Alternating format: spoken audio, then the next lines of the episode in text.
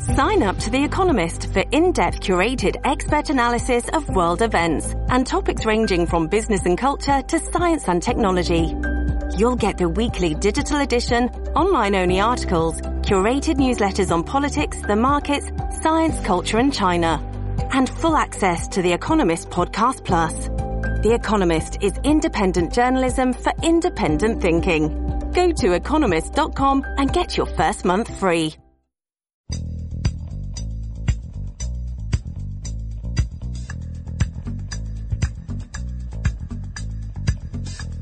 It's James Golden, aka Bo Snerdley, on 77 WABC, the crown jewel of American radio. Welcome to your Saturday morning radio extravaganza. It is indeed James Golden, also known as Bo Snerdley, here with you. I spent most of this week in Washington, D.C. It's been a long time uh, since I was, uh, well, since I spent that much time in Washington, D.C. And I'd like to thank the good folks at the Heritage Foundation and also my incredible engineering crew for making it possible for me to be in touch and do the show from there. And thank the good people at Heritage. We spent a lot of time this week introducing you to, I call it the new Heritage because they've got some, all of a sudden, they've, Heritage is back and they are no longer content just to write white papers and do all this stuff. They're taking people to court.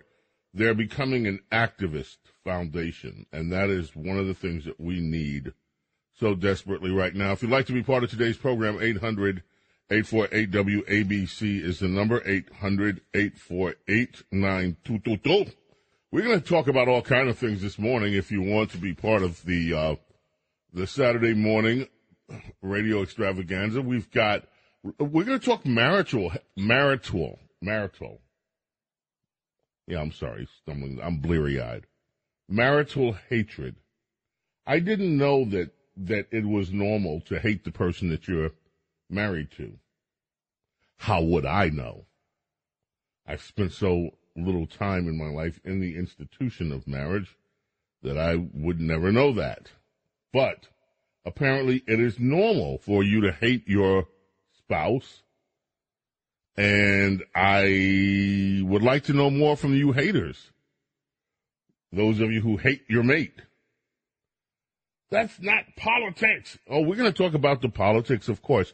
I have been advocating all week, and I will continue to advocate that it is time to play hardball with these persecutors.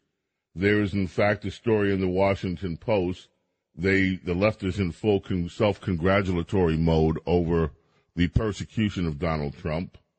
There's an opinion piece in the Amazon Prime Washington Post today from Colbert King celebrating the two Harvard Howard University women who are causing Donald Trump a lot of his legal grief. There's also an article I didn't print out that Republicans are concerned about Trump's legal problems, and I guess to a degree I can understand that, but more than concern, I think it's time to fight back. Illegal immigration continues to be a problem. Our brilliant Mayor Adams wants to uh, set up tents for the illegal immigrants up at Orchard Beach. Now, those of you who live anywhere near Orchard Beach, I invite you to share with us your opinion on that. We are going to talk food. We have a foodie story all about bacon. I'm a vegetarian, but it doesn't matter. We can still talk bacon here. You know, um, when people cook bacon, most of the time I mean, the smell of bacon is just what? Overwhelming. Even for vegetarians sometimes and for, for non-foodies, it's just like one of those things. It's almost, well, w- there's an article today about bacon and we're going to get to it. Especially being, you know, Saturday morning. So we will talk food. In fact, we'll talk food when we come back from the first break. It is Saturday morning. We did not talk to Princess Di yesterday. We will talk with Princess Di today. It was my bad yesterday. We spent the whole hour um, speaking with people from Heritage. But today we'll try to make up for that and have a great conversation with our our Highness Princess Di. There are residual stories about the Queen's death in the British press, a lot of it, and how now King Charles is going to actually read the book that Harry and, and What's Her Face wrote to see if he should grant them titles, the, I guess, Her Majesty or whatever titles. I could care less about that stuff, but always interested for those of you royalists out there. Excuse me, I'm just having a cup of coffee. Usually I have coffee when I wake up in the wee wee hours of the morning. This morning was weird. I didn't want coffee when I first got up. I drank water. And um I had a nice bottle of Saratoga. Sparkling water. Ice cold. When I woke it was delicious. Mm. And now the first cup of coffee. If you're having your first cup of coffee, join me. It's wonderful. Gavin Newsom, the Democrats are in the news, abortion issues. There is a story written by Melissa Fine, who writes with BizPac Review and American Wire News. This story is in BizPac Review. Satanic. Gavin Newsom shocks with discussing seven state pro abortion billboard campaign, quoting Jesus.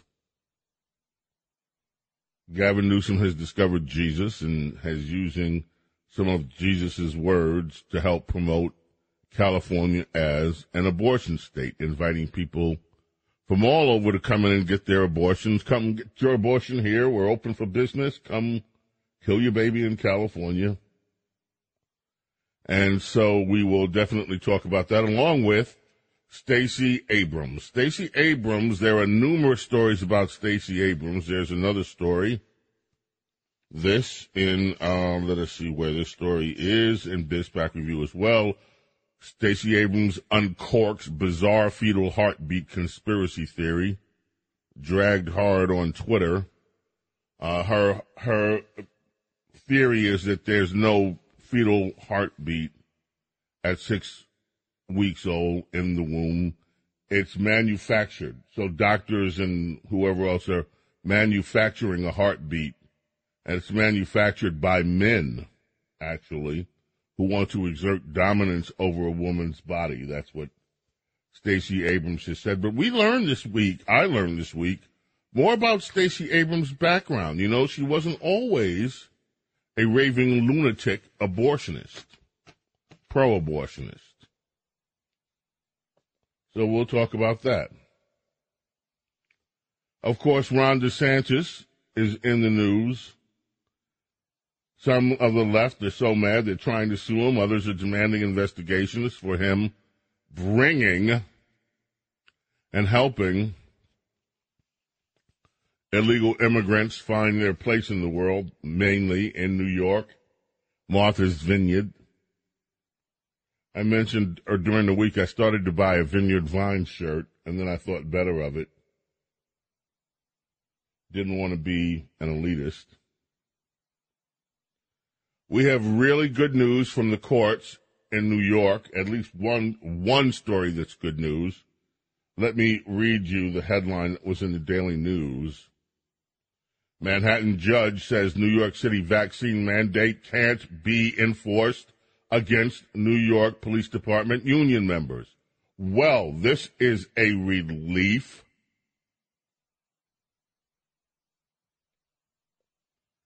Of course, there are contradicting views. This is going to end up, I hope, one day at the Supreme Court, even though I'm leery the Supreme Court hasn't actually been as I guess, in favor of stomping on this overreach by government officials to mandate the vaccine. there's an interesting story. It's an advice column that I pulled out of one of the papers. I think Amazon Prime, Washington Post, either that or the New York Times, from someone who's looking for, who was looking for one of the advice columnists to tell them what they should do, whether they should take a baby that is was left in their care, babysitting, to get a vaccine against the parents' knowledge and wishes.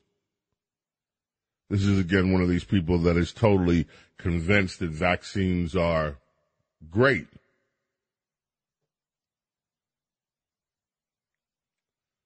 So you see, there are all kind of things that we have to talk about this morning. I want to make clear once again my disdain for New York prosecutor Letitia James. This despite the column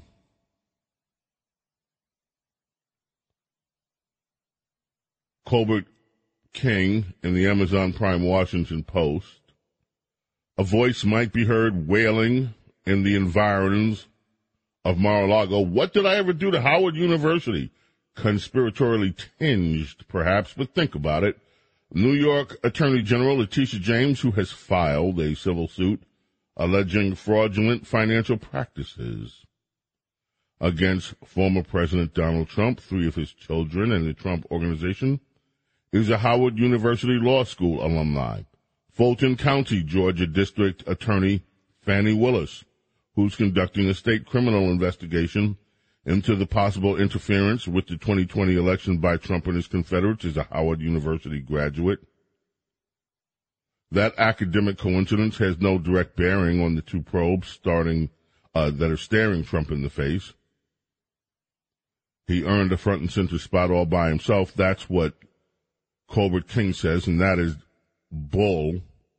Letitia James announced her witch hunt after Trump before there was any story. She went looking for evidence. This is a persecution, not a prosecution. James' suit was built on a three and a half year investigation that started when Michael Cohen, Trump's former attorney, told Congress about allegedly shady and possibly unlawful dealings by Trump. No, it was started by her hatred of Trump. And was started way before Michael Cohen. She just seized on that as an excuse. She goes on and on and on to talk about how Trump engaged in a decade of deception. Well, you want to know about deception? I have a story in the LA Times, and I bet you haven't heard about it. About true deception. Deception dealing with Democrats. And I'm guaranteeing you that most of you have not heard about this story. And you won't hear about it. But what about Letitia James and what about Fani? Good old Fani down there in Georgia. Letitia James should be investigated starting now, private detectives on her every second. Every member of Letitia James' family should be investigated. Why? What do you mean? Did they do? No, who cares whether they did something or not? Investigate them. Investigate every, Letitia James has friends. Investigate every single one of them. Every one of Letitia James' friends. This is what wealthy Republican, billionaire Republican, the class of billionaire Republican donors should fund multi-million dollar fund to do nothing but investigate Letitia James and little Fani down there in Georgia, little Fani Willis, their families, their friends, investigate everybody connected with them. Surely there is some dirt somewhere. Investigate have detectives following them around 24 7, have their past, every single rock in their past overturned. Look, these people have weaponized the legal apparatus in the United States. They've weaponized it, they've turned it on Donald Trump, they've turned it on Republicans. Look at what they're trying to do. They're criminalizing you if you talk about COVID. They try to and throw you off social media. They criminalize you if you don't share their views about January 6th. Those people languished in jail. Meanwhile, Did you see? So there's a poster on the internet, a meme with Kyle Rittenhouse. That was a guy self defense, and was actually found that he, was engaging in self defense in Kenosha while he was held on million dollar, millions of dollars in bail money. Did you see this guy in North Carolina who killed a Republican teenager? A grown man, 31, killed a Republican teenager because he said, oh, he was part of some, he was a Republican extremist. He's out on j- bail, $50,000. He's walking the streets again. And Democrats don't say a word. He killed a teenager because he thought the teenager was some kind of Republican extremist. There's a story in the news today that that wasn't the case. This kid wasn't. And even if he were a Republican extremist. So what? He was committing no wrong, but he's dead, a teenager. And Democrats aren't the least bit upset that one of their acolytes, one of their followers, is out killing Republicans, killing a Republican for being a Republican. North Dakota, and out on bail. They just let him out. He killed him with a car, ran out, and, and, and at the time was accused of being drunk. And he's still out walking the streets. There is a two-tier justice system in this country, and we, Republicans, conservatives, it is time for Republican donors to step up to the plate and fund an operation to fight back. And I mean investigate everybody. Everybody connected with Letitia James. Everybody. Every family member. I don't care whether they're a child. Every one of them should be investigated. Every single one. They're going after Donald Trump's children. They raided his wife's clothing at Mar-a-Lago. They invaded the space of his of his young son. You can't just let this stuff sit politically. You cannot continue to let these people on the left get away with this. James Golden, aka Snerdley, we're coming back. 800-848 WABC. 800-848-9222. Coming back right after this. This episode is brought to you by Shopify. Whether you're selling a little or a lot. Shopify helps you do your thing, however you cha-ching. From the launch your online shop stage, all the way to the we just hit a million orders stage. No matter what stage you're in, Shopify's there to help you grow. Sign up for a $1 per month trial period at shopify.com slash special offer, all lowercase. That's shopify.com slash special offer. Entertaining and informative. James Golden, aka Bo Snerdley, is on the air. 77 WABC.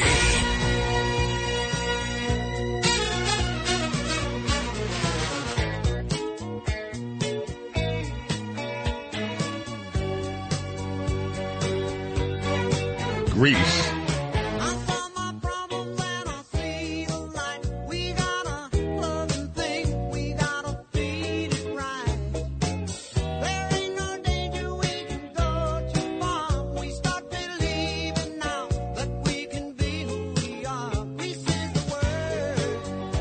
Yeah, Grease. I said I was going to do a foodie story. Uh, maybe this is the moment, or maybe it's not. No, we're going to do a foodie story. And then I got a text. Have you ever heard of cake sitting?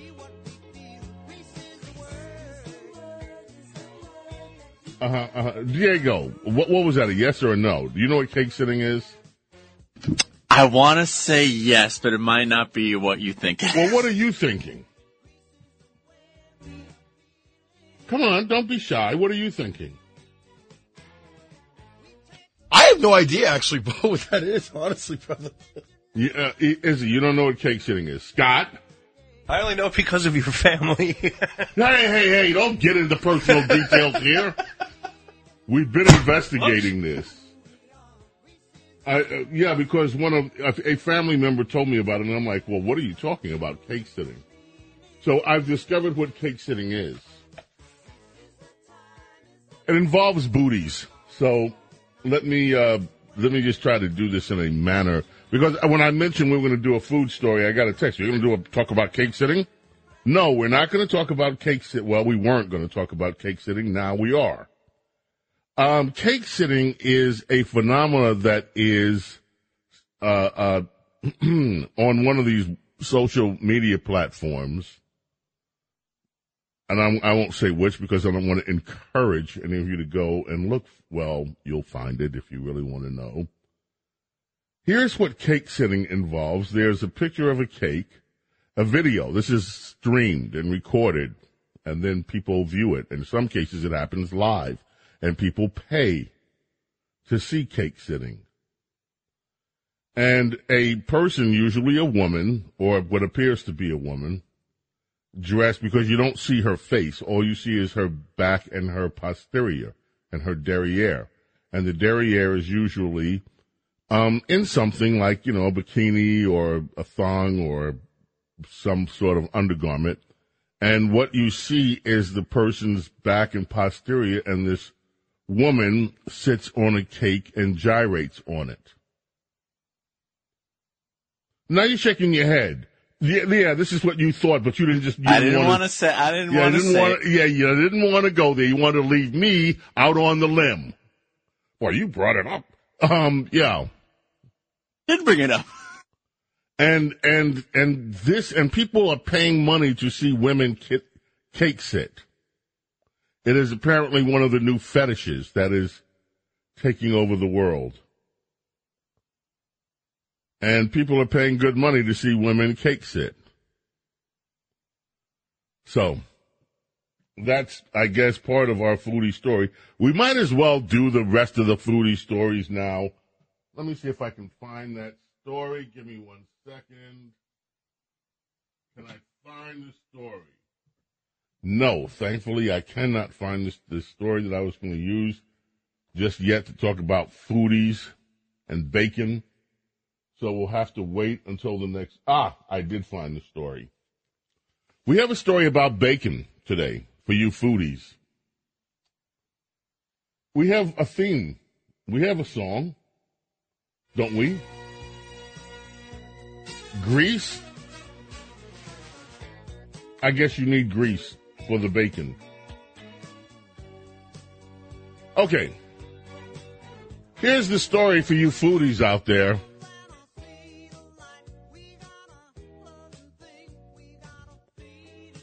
Cannibal Mark Latunski admits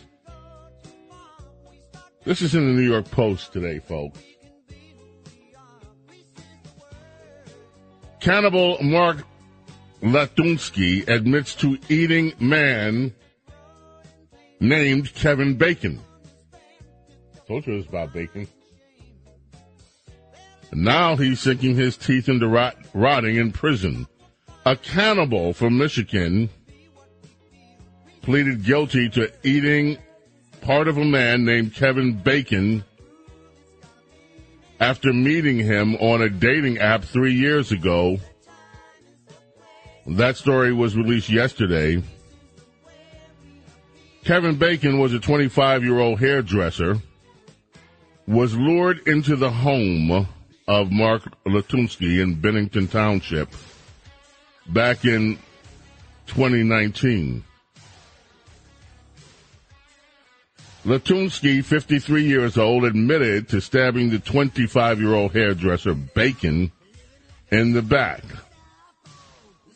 Then he selected several parts of Bacon,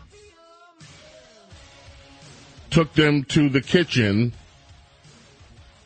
put them in grease apparently, and chowed down on Mr. Bacon. Latunski reportedly told cops that he cut off Bacon's testicles and ate them. He met the 25 year old man on Grindr. So he meets the hairdresser on Grindr, lures him to his house stabs him, cuts off his testicles, and ate them. Mr. Bacon's family grew nervous when he failed to show up for breakfast on Christmas Eve in 2019. They later, investigators found his car in a Dollar General parking lot, tracked him to Latunski's house. All is not settled yet with uh, Mr. Lutinsky, the cannibal. A court hearing on October 18th will determine whether he is convicted of first or second degree murder or whether they'll drop it to manslaughter. I guess one thing is for sure. If they do serve him bacon in prison, it won't be the bacon of his preference. His bacon eating days might be over. Oh, Bo knows politics and so much more. A true connection to real New York on We just lost 77 the streamer. WABC. On those back.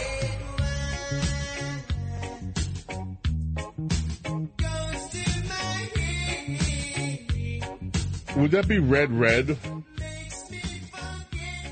So what are you saying here? It's good to have some red red with your bacon?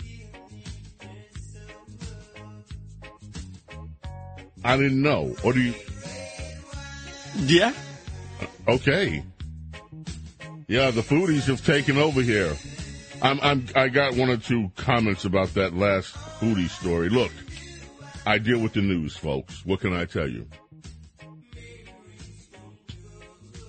All right, now here's a story I bet most of you have not heard. Right? You hear all the stuff about how Donald Trump does this, Donald Trump does that, Letitia James on the warpath, that little Fani, whatever her name, Fani Willis down there in Georgia, on both graduates of Howard University, which by the way, one day somebody's going to really do an expose on Howard.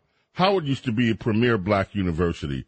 I was down in D.C. Uh, a few years ago, and I saw some of the the housing that students in Howard were living in that own, and I'm got to tell you, yeah, that's worth an investigation.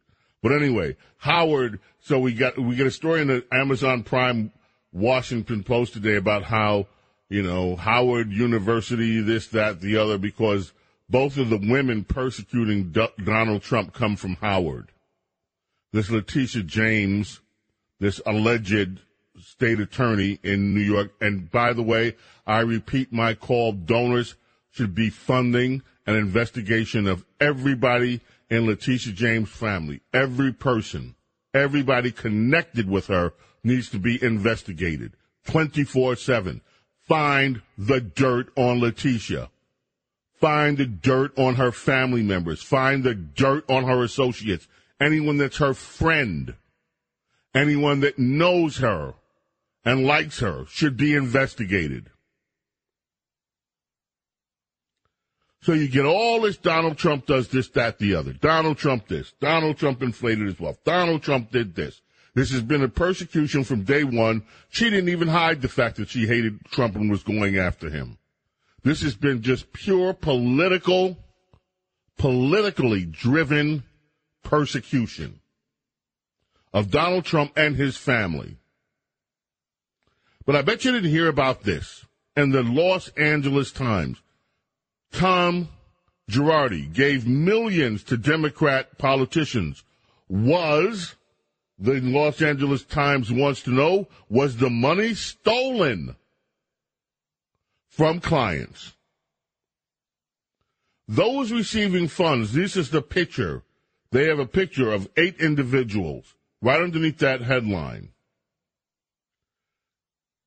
Those receiving funds from Tom Girardi include top left, top row left, Joe Biden, eleven thousand two hundred dollars. Barack Obama, sixty-two thousand five hundred dollars. Hillary Clinton, sixty thousand four hundred dollars. Governor Gasm, Gavin Gasm, Gavin Gasm. I like that. Gasm Newsom. I think we just stumbled on a new nickname for Gavin, Gasm, Governor Gasm Newsom.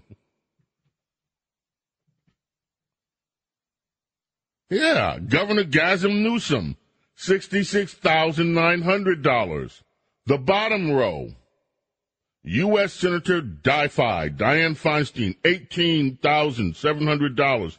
Former state insurance commissioner Dave Jones, $37,244. L.A. Mayor Eric Garcetti, $9,500. And city attorney Mike Feuer, $11,000. Gavin, Eric, Barack, Jerry, Diane, Hillary, Joe. When it came to Democrat politicians, Tom Girardi called them by their first names and their campaigns called him for money. The Los Angeles Times legal legend was a major party donor for decades, a self-described limousine liberal who bragged about the influence his money bought him in the selection of judges. He poured millions into local, state, and national races, personally lined up additional donations from his wife, who starred in The Real Housewives of Beverly Hills. Her name is Erika. The employees of his law firm gave multitude of California trial lawyers who did business with him. They all gave millions of dollars to Democrats, and now, now, now they want to know was the money stolen from his clients?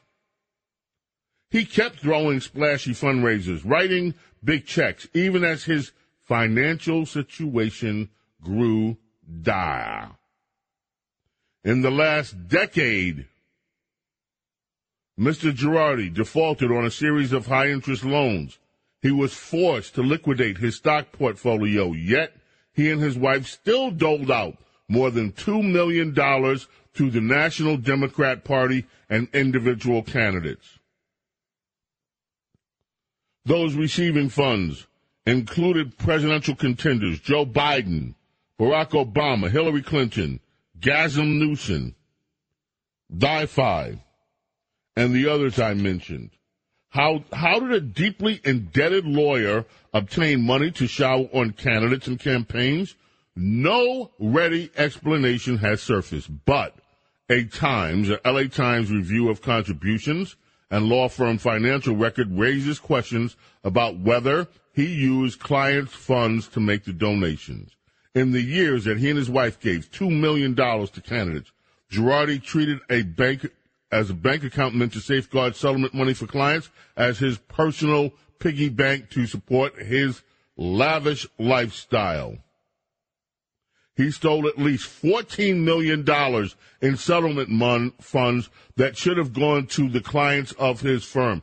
$14 million he stole. Right? He's given all this money to Democrats, and not one of them. You don't see any of the New York papers, you don't see any of the Washington papers asking Gavin Newsom to give the money back to the people that were defrauded. And there were real people here, people that had been injured in car accidents. One of them, Christina Fulton, seriously injured in a car accident. This Democrat embezzled $745,000 from her settlement. Meanwhile, he's giving the money to these Democrats. It is well, not alleged, it is suspected. Since the Times could find no evidence of the campaigns, that none of these campaigns have returned any of the money. This was two years ago that everything started collapsing. And Amy Klobuchar took money from him. Democrats, by the score, took money. Do you have you heard about any of this before? Has anyone talked about this? How these Democrats got millions from this guy? And meanwhile, he's out stealing his clients and the law firm clients blind. And meanwhile, Obama, who's he and his wife are multimillionaires. They get huge deals. Is Obama going to give any of that money back to the little people who suffered? Whose, whose, whose money was embezzled from this Democrat Party crook? Is Hillary Clinton going to give back any money? Is Gazem Newsom going to give back money? Where's Letitia James to investigate this bull? Where's old Fani Willis? Sitting on her fanny while all this goes on. Do they care about the little people that the Democrats steal blind from? No. They're too busy persecuting Trump. Where's the FBI? Where is the corrupt Justice Department looking into this? They won't because we have a two tier system of justice in America. Democrats can get away with anything. Anything. There were more stories in the Daily Mail the other day, more of the Hunter Biden laptop stories, more pictures of him with prostitutes, naked, he naked, running around with a bunch of, ooh, I almost called them the H word, running around with a bunch of prostitutes, having a lavish party, drugs clearly in sight. Where's the DOJ? This guy's collected millions as a foreign agent. Where's the FBI? Where's the DOJ? No, no, no. They're too busy raiding Melania Trump's panty drawer. Speaking of that, President Biden. I, I don't even know what to make of this one.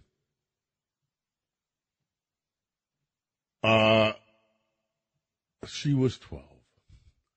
We have a, a soundbite from President Biden, and I, you may have heard it already. If you haven't, take a listen to this and the speech that he gave. I think it was last night. But guess what? We got a lot to do. You gotta say hi to me. We go back a long way. She was 12, I was 30, but anyway, this woman helped me get an awful lot done. Any rate. Yes, you heard that. You heard what you heard. Play it again, Scott. But guess what? We got a lot to do. You gotta say hi to me. We go back a long way. She was 12, I was 30, but anyway, this woman helped me get an awful lot done. Any rate. And the audience howled with laughter. You're asking yourself, did you really hear that twice? In case you didn't hear it twice, in case you wonder what you heard, if you heard what you heard from the President of the United States, one more time. But guess what? We got a lot to do. Gotta say hi to me. We go back a long way. She was 12, I was 30, but anyway. Lot done. Any rate. Now, here's the soul of excellence, James Golden, a.k.a. Bo Snerdley, on 77 WABC. You know, you, you made me feel so good inside. I've always wanted a girl just like you. You're such a pure, pretty young thing. But guess what? We got a lot to do. You gotta say hi to me. We go back a long way. She was 12, I was 30, but anyway. This woman helped me get an awful lot done. Any rate.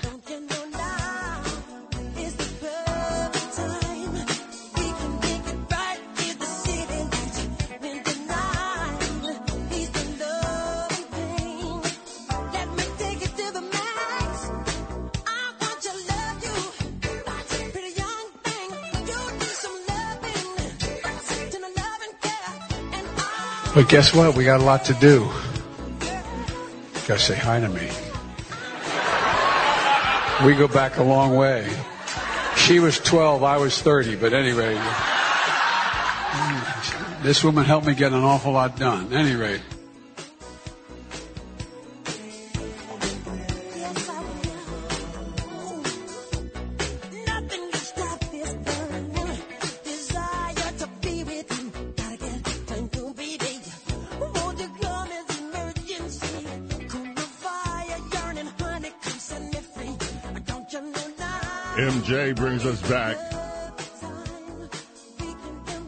You know the song.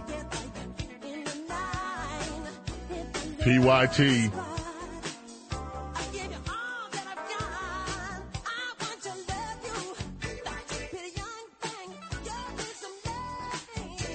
But guess what? We got a lot to do. You gotta say hi to me.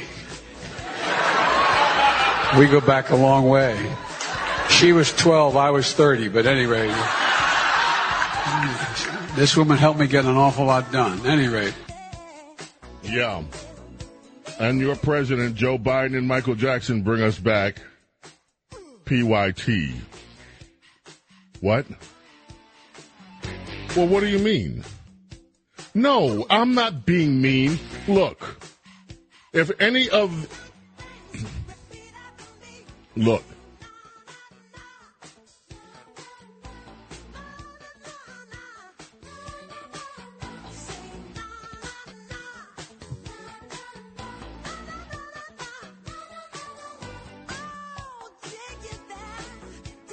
But guess what? We got a lot to do. Gotta say hi to me. We go back a long way. She was 12, I was 30, but anyway.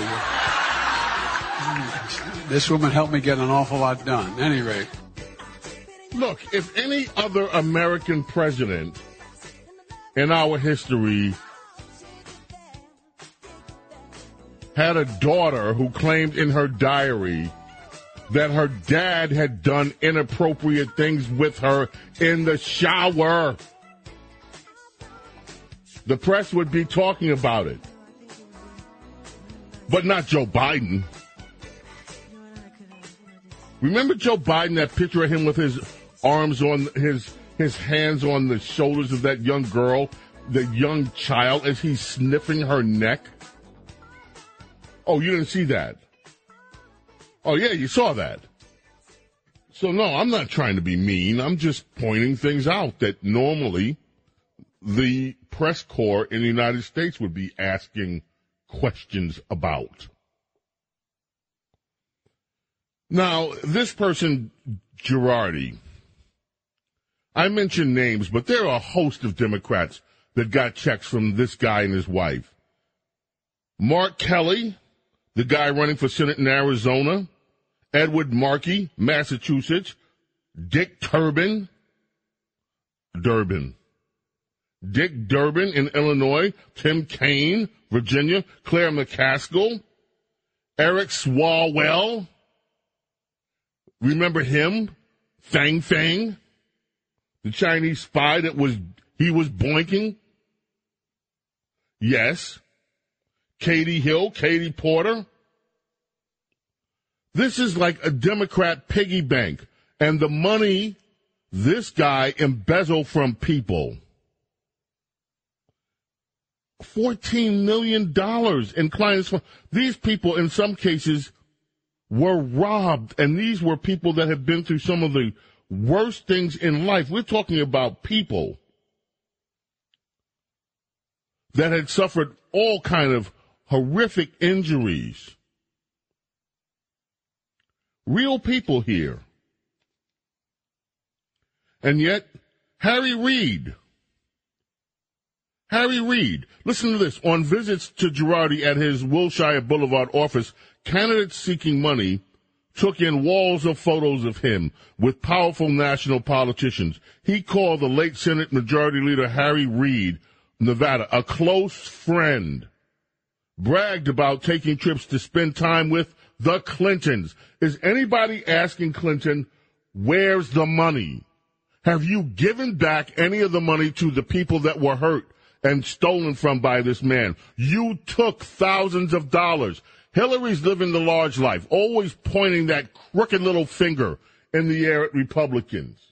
And here you have this Democrat Party thief who's stolen millions of dollars from people, real people. Has anyone asked his wife, the real housewives, how much has that franchise made?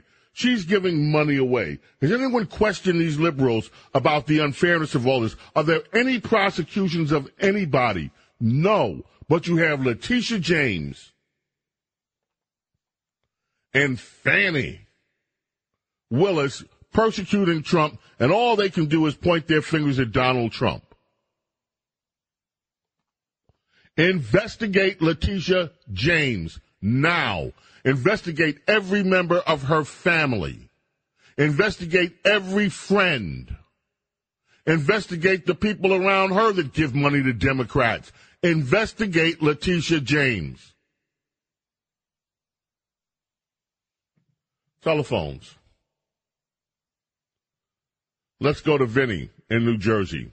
Welcome, WABC Talk Radio 77. Bo Snerdley, Saturday morning radio extravaganza. Good morning, Bo. I love you when you're on the show, man. You're on point with everything. Thank um, you. Two two points I want to make. One, that whole Joe Biden clip is nothing but stomach curdling. The more you play it, the more sick I get. If anybody else did that, there'd be investigations up, down, and every other direction. That's one point I wanted to make. But my main point, sir, is all this stuff they're doing to Trump and all this money and stuff. Now I know they keep talking about the the BLM uh, the woman who bought three luxury homes, all that money is missing. But I don't see one person saying, let's investigate that, find out where all that money's going. Give it to the people who really need it. Exactly right. And some of these woke corporations that funded BLM, they need to be asked, do you want your money back? What was it? Remember all that? It's time to help black people. It's time to help black people. How have black people been helped by any of this? I have friends right now that are some of the hardest working people in America. They happen to be black, some of them work harder than anyone else. They are, some of them work two jobs to the point of coming home falling asleep in their cars at times because they work so hard. Can they get loans? Can they get bonds? No. They work no, hard. And, and yet, all this money that's supposed to be out to help black people, all of it gets wasted on politics. This is all political. Look at all this money that these Democrats have been giving to the rich, the can we go? They go there. I'm going to go there. Let's go over this lineup of people that all this money came through from this Democrat. You know what they all have in common? They're all wealthy, they're all white, and they're all liberal. Right? So where are the investigators to find out while these white privileged Democrats, these privileged white Democrats are able to take money from a known thief who embezzled from his clients, and not one person in our woke press sees anything wrong with this. Not one person in the woke press corps ask all of these Democrats, go down the list from Harry Reid, Dick Durbin, Amy Klobuchar, Gazem Newsom, Hillary Clinton. Keep going. Dianne Feinstein, Eric Swalwell, this is a roster of the white privileged elite Democrats in America that these people have been giving money to. Harry Reid, his close friend, the Clintons, and not one woke journalist says a word. Where's Alexandria Ocasio Cortez and the squad demanding answers as to how this inequity exists in the Democrat Party? Where's Letitia James? Where's Fani Willis? Looking at how this money is spread from the wealthy. How is it that the rich white Democrats get richer while the poor get poorer and you don't have anybody from the entire Democrat progressive establishment saying a damn thing about it. But instead, they point to Donald Trump. How is that? Yeah, this is what Democrats is, this is what America has become.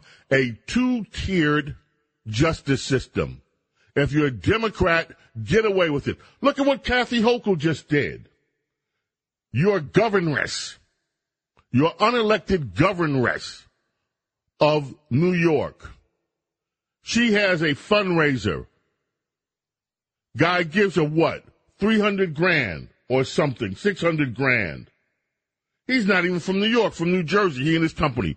They end up with a bid for COVID tests. They charge more than anybody else and they make millions and millions and millions of dollars in an, in a bid. And they're overcharging apparently for these COVID tests. At least that's the appearance of it. And what does Kathy Hochul say? Oh, I didn't know. I didn't know about it.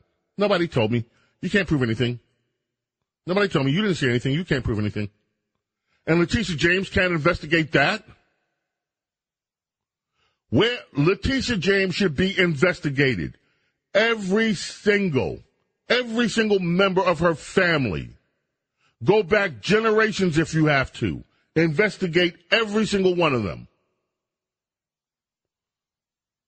Let's go to Bill in Westchester. How are you, Bill? Morning, Bo. I doing well. How was yourself? Good, thank you. You know, um, I hear your show every weekend, and I see two huge problems in this country. And one of the problems is the Democrat Party. The second problem, I don't hear a lot of these uh, GOP candidates running. Uh, they don't discuss the impact of illegal immigration. Well, and people quote numbers. Well, I just want to say something. They quote numbers of 11 or 12 million when there's more like 50 or 60 million. And we don't know that. No, no, no, no, no, no, no, no. There is no, there is no evidence that there are 50 or 60 million. Now, what there is evidence of, my friend, is that this year we are going to have a record number in U.S. history of up to 6.4 million people here illegally. We have heard numbers of 20 million. That is the more commonly accepted number. 20 million. But to be totally honest with you, I'm saying no one knows that you're wrong. Let me just amend that. I believe that you're wrong based on everything that I know, but who knows? Because you're one thing you're right about. We don't know the number. The real number of illegal immigrants in the United States. The number is believed to be about 20 some odd million. But who knows? Bill, maybe you're right because we don't know the number. Again, we have a mainstream press that won't investigate things unless they can be used to target Republicans. Our number one in the can. Our number two coming up. Princess Di coming up a little bit later. If you're on hold, stay on hold. We got some great calls. I want to get to each and every one of you. James Golden, aka Snerdley, coming back right after this. It's lunchtime at Tim Hortons, and we're serving up a special deal just for you. Our new $5.99 lunch deal includes your choice of any lunch sandwich and a side of crunchy kettle chips. Because what's lunch without a little crunch? And the sandwich choice is all yours, like a ham and Swiss, Chipotle chicken wrap, BLT, and more, made to order just the way you like it. Tim Hortons new lunch deal. Simple, delicious, and just $5.99. Now that's a good deal. Only at your neighborhood Tim's. U.S. only. Price and participation vary. Terms apply.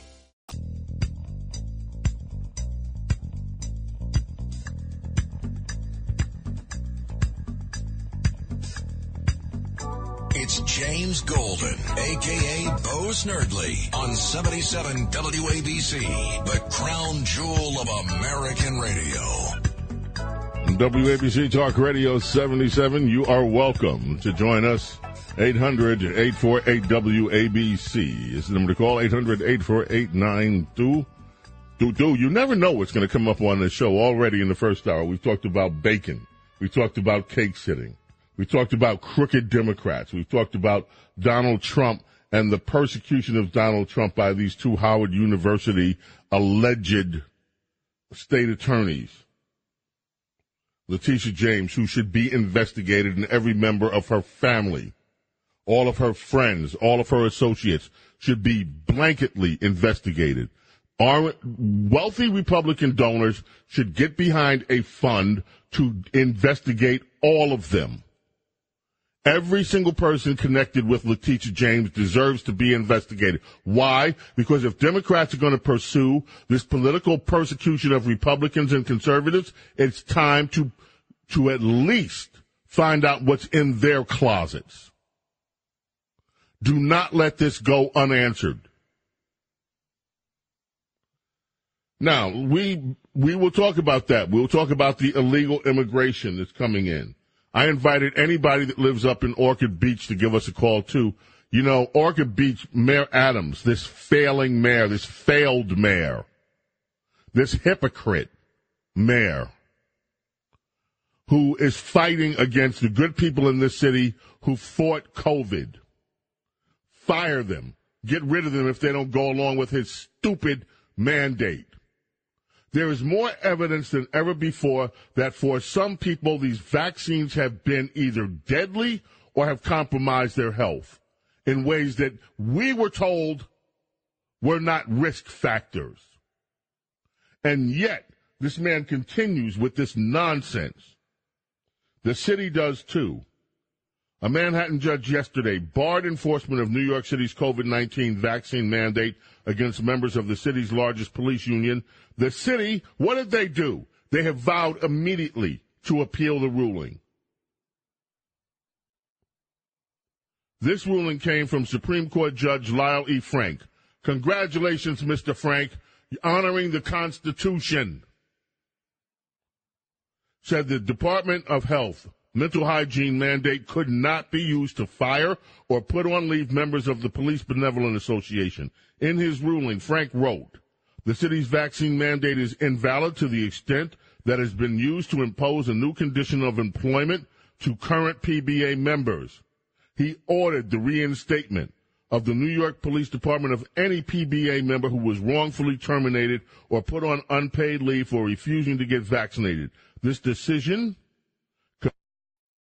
from the start, the vaccine mandate was an improper infringement on our members' right to make personal medical decisions in consultation with their own healthcare professionals. That is what the PBA President Patrick Lynch said. The union said the, D- the Department of Mental Health and Hygiene exceeded its legal authority when ordering the mandate. It lacked a rational basis to do so. In a joint statement yesterday, Uniformed Firefighters Association, which represents rank and file firefighters, said the Uniformed Fire Officers Association praised the decision and the judge is a common sense judge. They said they would ask the department to reinstate their members fired or suspended because they too had refused COVID 19 vaccinations. This is the biggest scandal this entire pandemic in American history. Right now, among young, healthy people, there is a rising death toll from we don't know. They just suddenly died. And the common thread in many of them seems to be that they were vaxxed. I am not saying causation.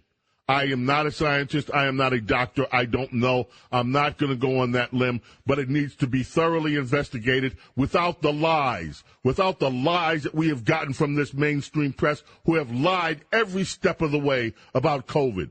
They lied about the origin. We still don't know that, but they dismissed any idea that it could have been manufactured in that lab in Wuhan, and now we know that's not true. They lied about treatments. They lied and said hydroxychloroquine was not effective. They lied and made fun of people who use ivermectin, when in fact there is case evidence and personal testimony from people like me who were saved by hydroxychloroquine.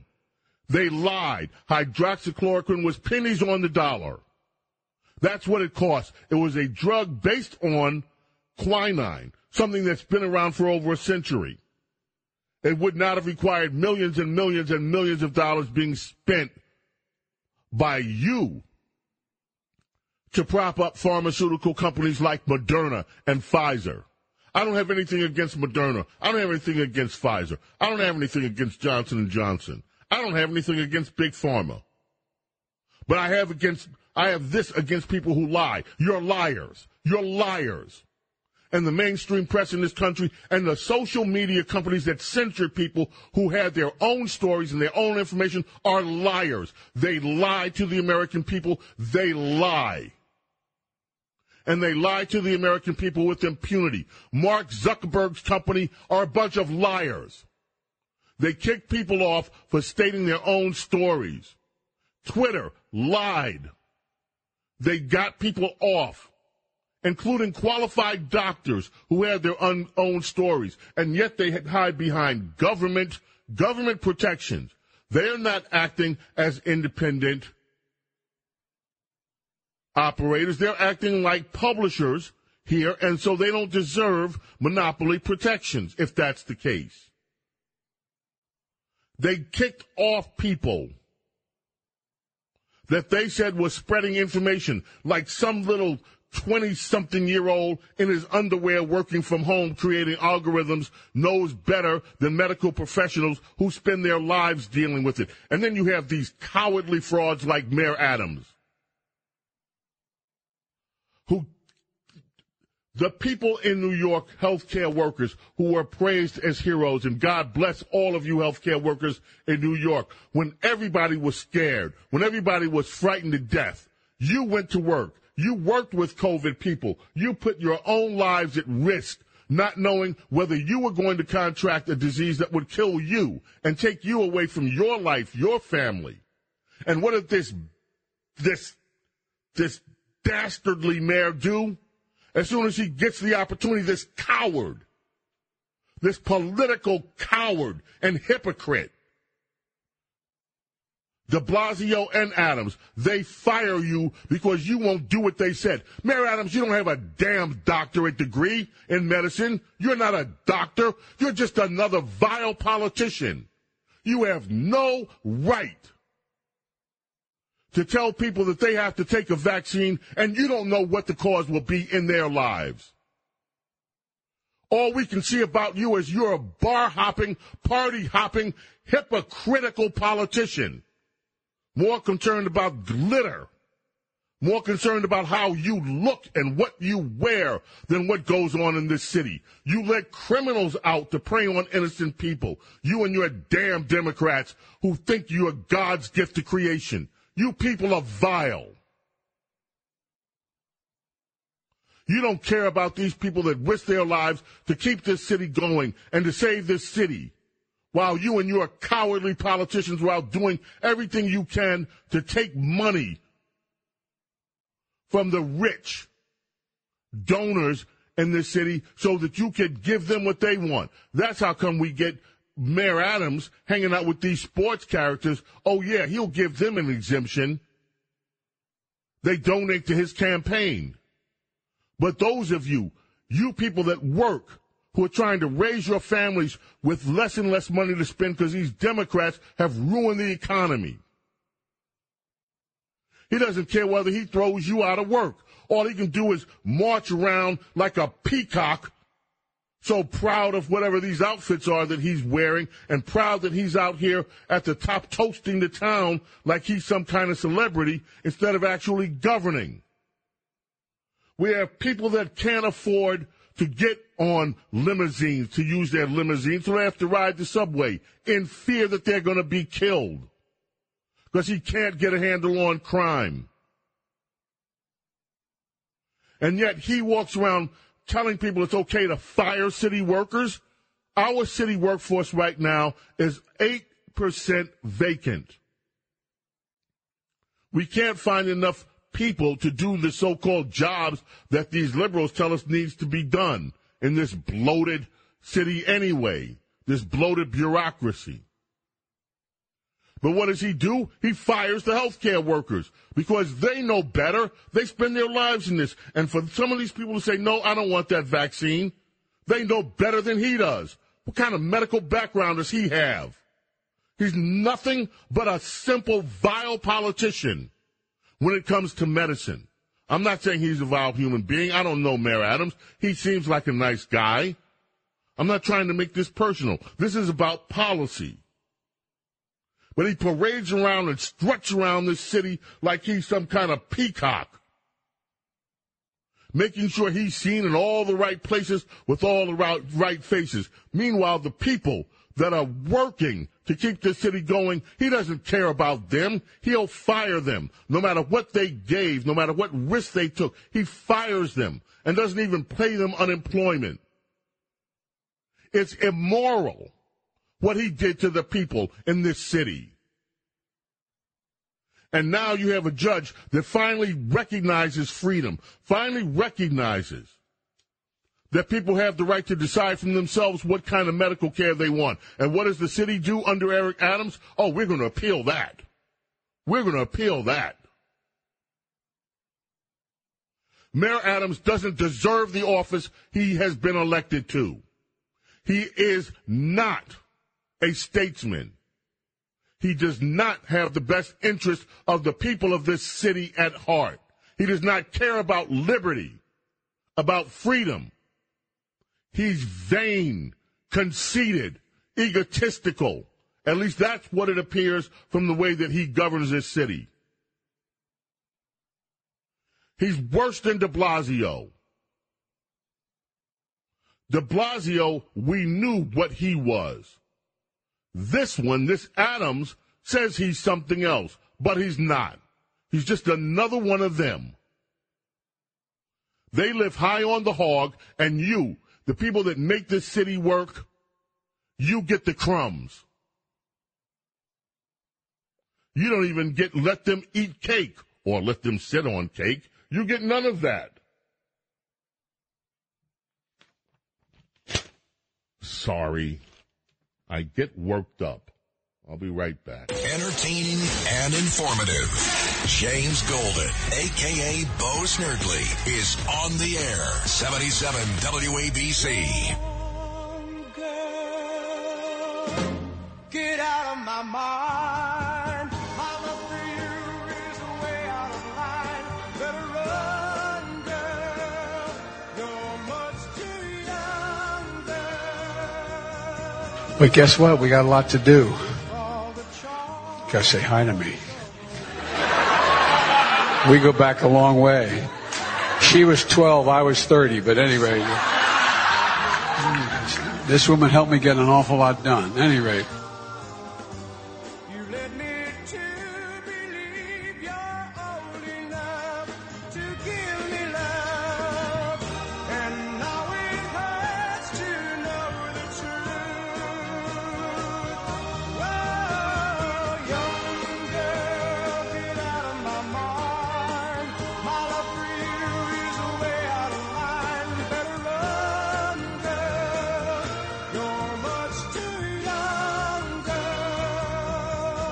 But guess what? We got a lot to do. Gotta say hi to me. We go back a long way. She was 12, I was 30, but anyway.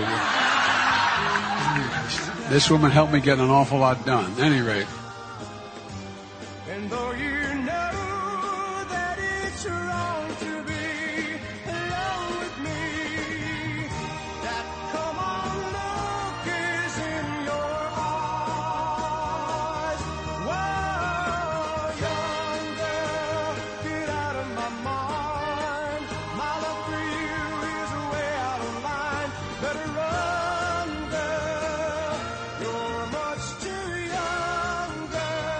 But guess what? We got a lot to do. Gotta say hi to me. We go back a long way. She was 12, I was 30, but anyway. This woman helped me get an awful lot done. Anyway. My daddy did inappropriate things with me in the shower.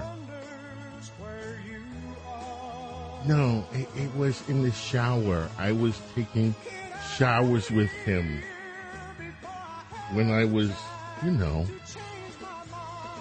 it felt dirty. It felt inappropriate. My daddy was in the shower with me. I was naked in the shower with my daddy at an inappropriate age.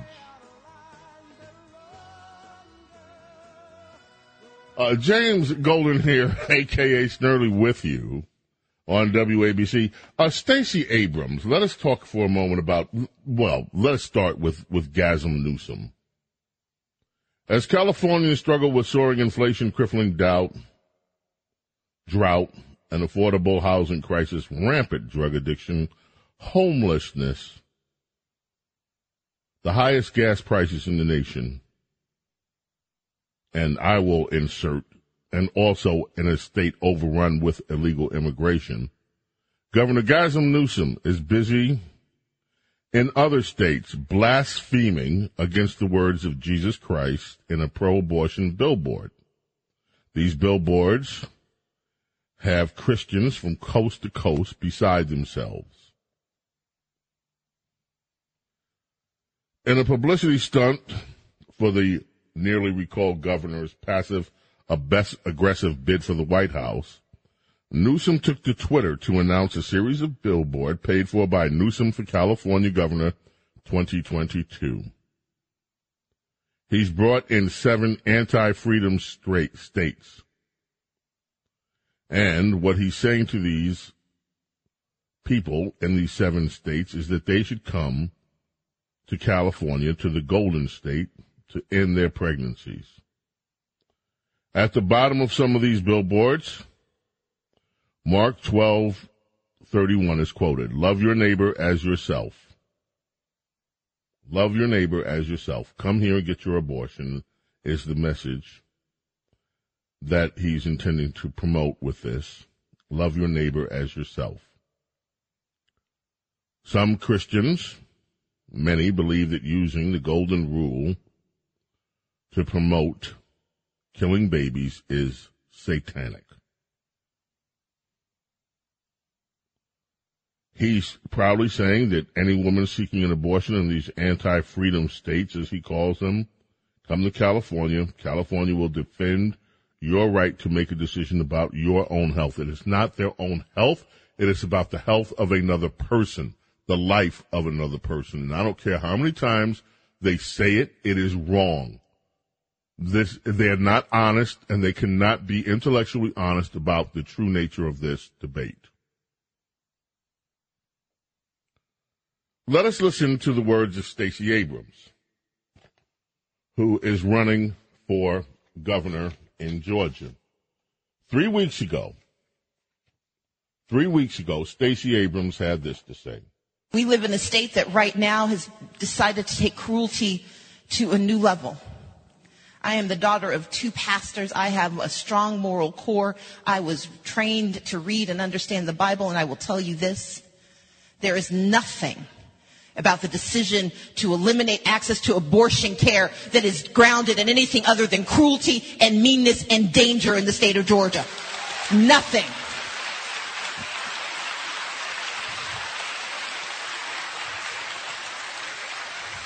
Abortion care is a medical issue. It is a medical decision, and in the state of Georgia, it is a dangerous one. Brian Kemp, and yes, I'm going to call his name, is a hard right religious extremist who has decided that he knows better than any woman about her body and has decided to make women second class citizens in the state of Georgia in the year of our Lord 2022.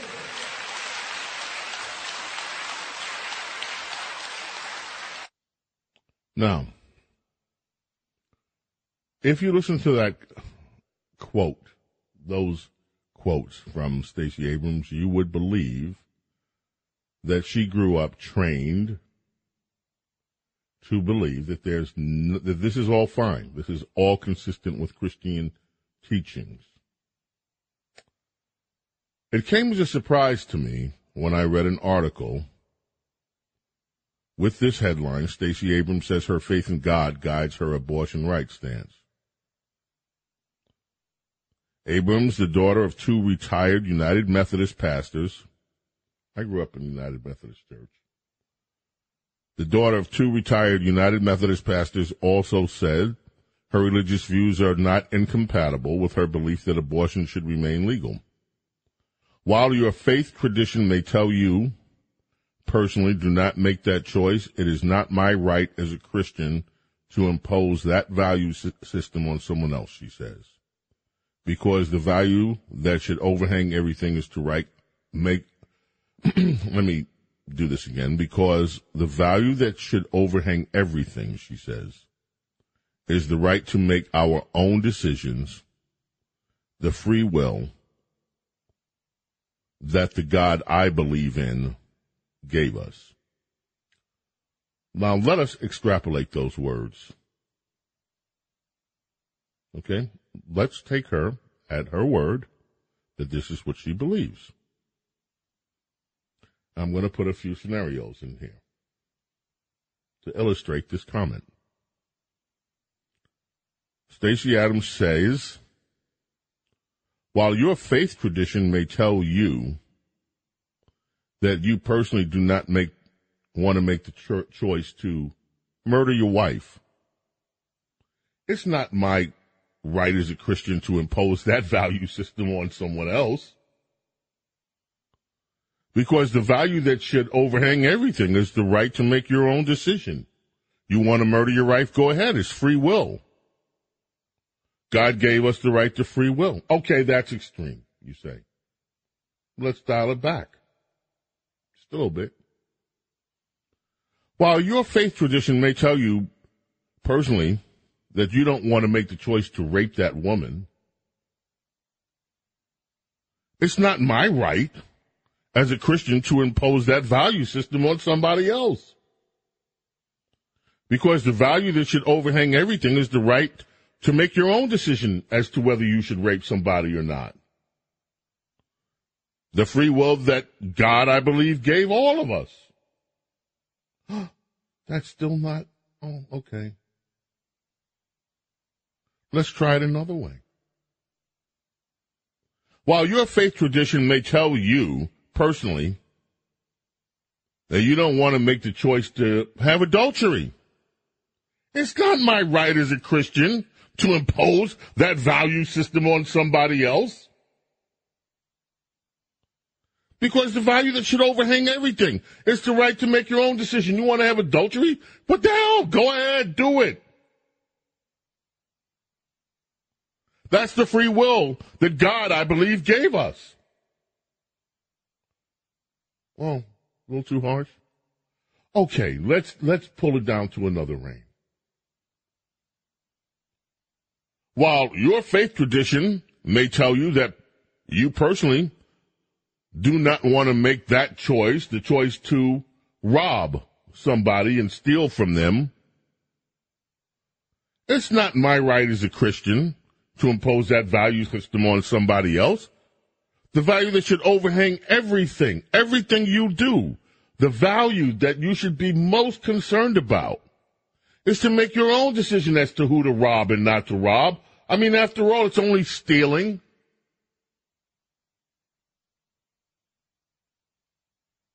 So, according to Stacey Adams, these mandates, these religious mandates that come out of Christianity, they're not important. The only thing that you should be concerned about is the right to free will. Do what you want to do. It's all relative, you see. It's all moral relativism. You want to kill your baby? Go ahead. Because it's your right to free will that is more important than any of these other things, these so-called commandments. And then there's this. Now you heard play play play Stacey Adams one more time. Play that clip, please. We live in a state that right now has decided to take cruelty to a new level. I am the daughter of two pastors. I have a strong moral core. I was trained to read and understand the Bible, and I will tell you this. There is nothing about the decision to eliminate access to abortion care that is grounded in anything other than cruelty and meanness and danger in the state of Georgia. Nothing.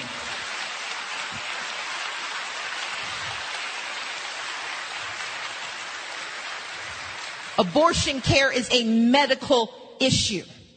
It is a medical decision, and in the state of Georgia, it is a dangerous one. Brian Kemp, and yes, I'm going to call his name, is a hard right religious extremist who has decided that he knows better than any woman about her body and has decided to make women second class citizens in the state of Georgia in the year of our Lord 2022.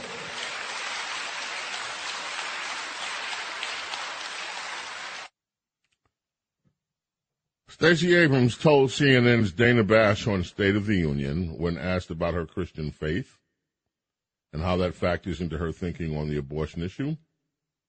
I've thought about my faith a great deal. In fact, I was anti abortion until I went to college. Well, wait a minute. She just got through saying how she was trained by two pastors. That must have been while she was a little girl. So, what did they train her? What did she believe before she went to college? She believed that abortion was wrong. As she was being trained by the two pastors, her parents. But in college, she says, there I met a friend who has shared my, who has shared faith values.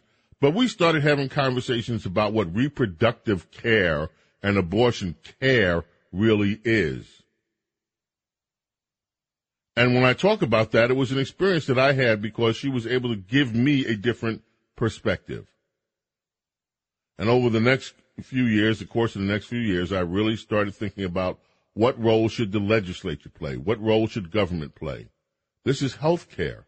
This is about a woman's right to control her body.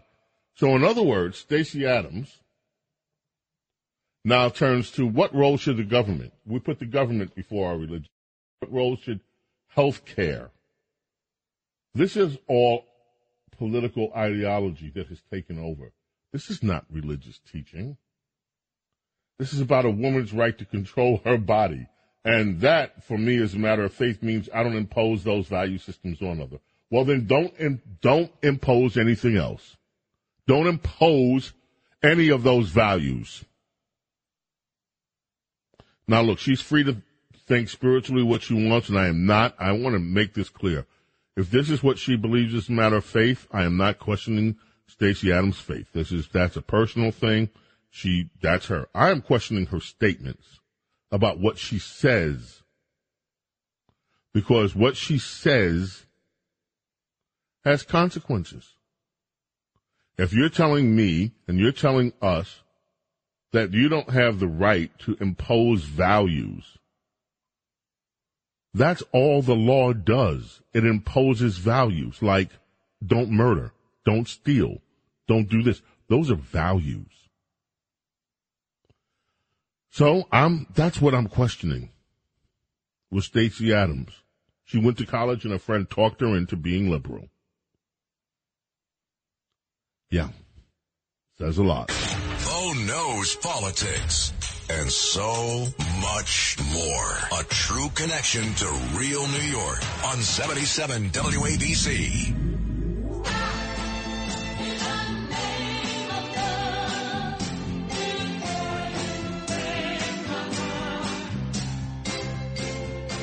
Diana Ross and the Supremes bring us back on WABC.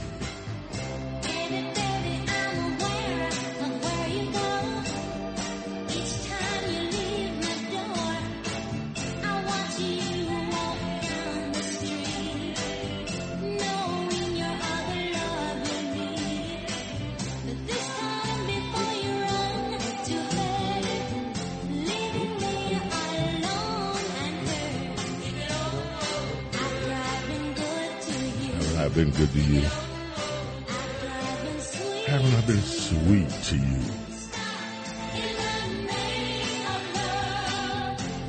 Holland Dozier and Holland, the songwriters.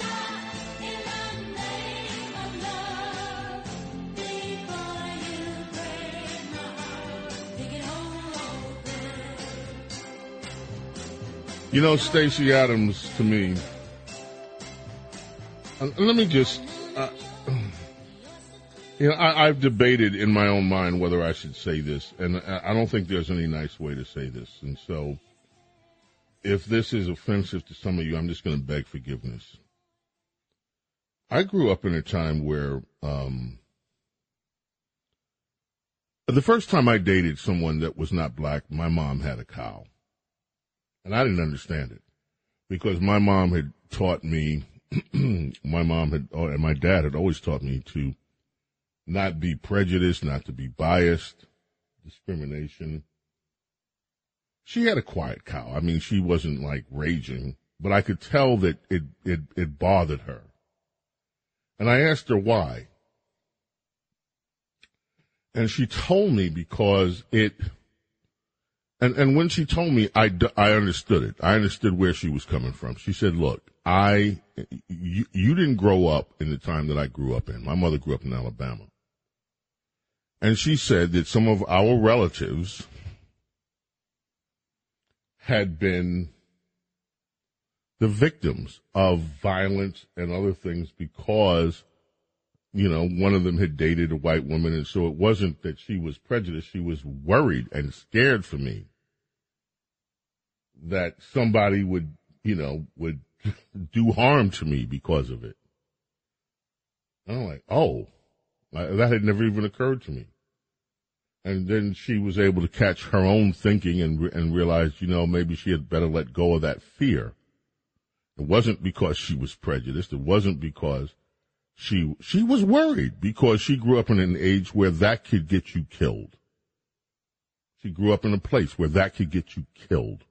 And if you think that that's an overstatement, then you should open up your history book and go to the name Emmett Till.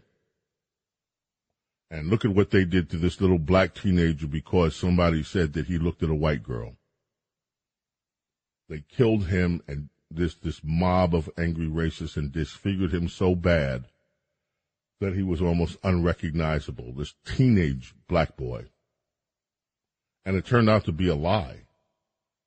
He had never even looked at this white woman, the whatever that, that had said this about him. Now we live in a different age, thank God. I see so many multiracial couples and I grew up thinking you date who you want to date. You fall in love with who you want to fall in love with. I don't care about the skin color. But I say all that to say this. Everybody talks about Black Lives Matters. And we see it, they don't.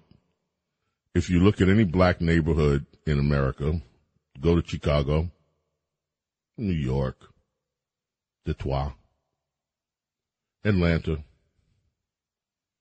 Go around any weekend, Philadelphia. You'll see that the number of black people killed, and most of these killings, the overwhelming number of them are by other black people on any weekend. It's, it's, it's tragic, pathetically tragic. One of the most evil and I mean evil in, in, in, in a religious sense. I mean evil in a spiritual sense. I mean evil in a, in the sense of humanity. One of the most evil movements to afflict mankind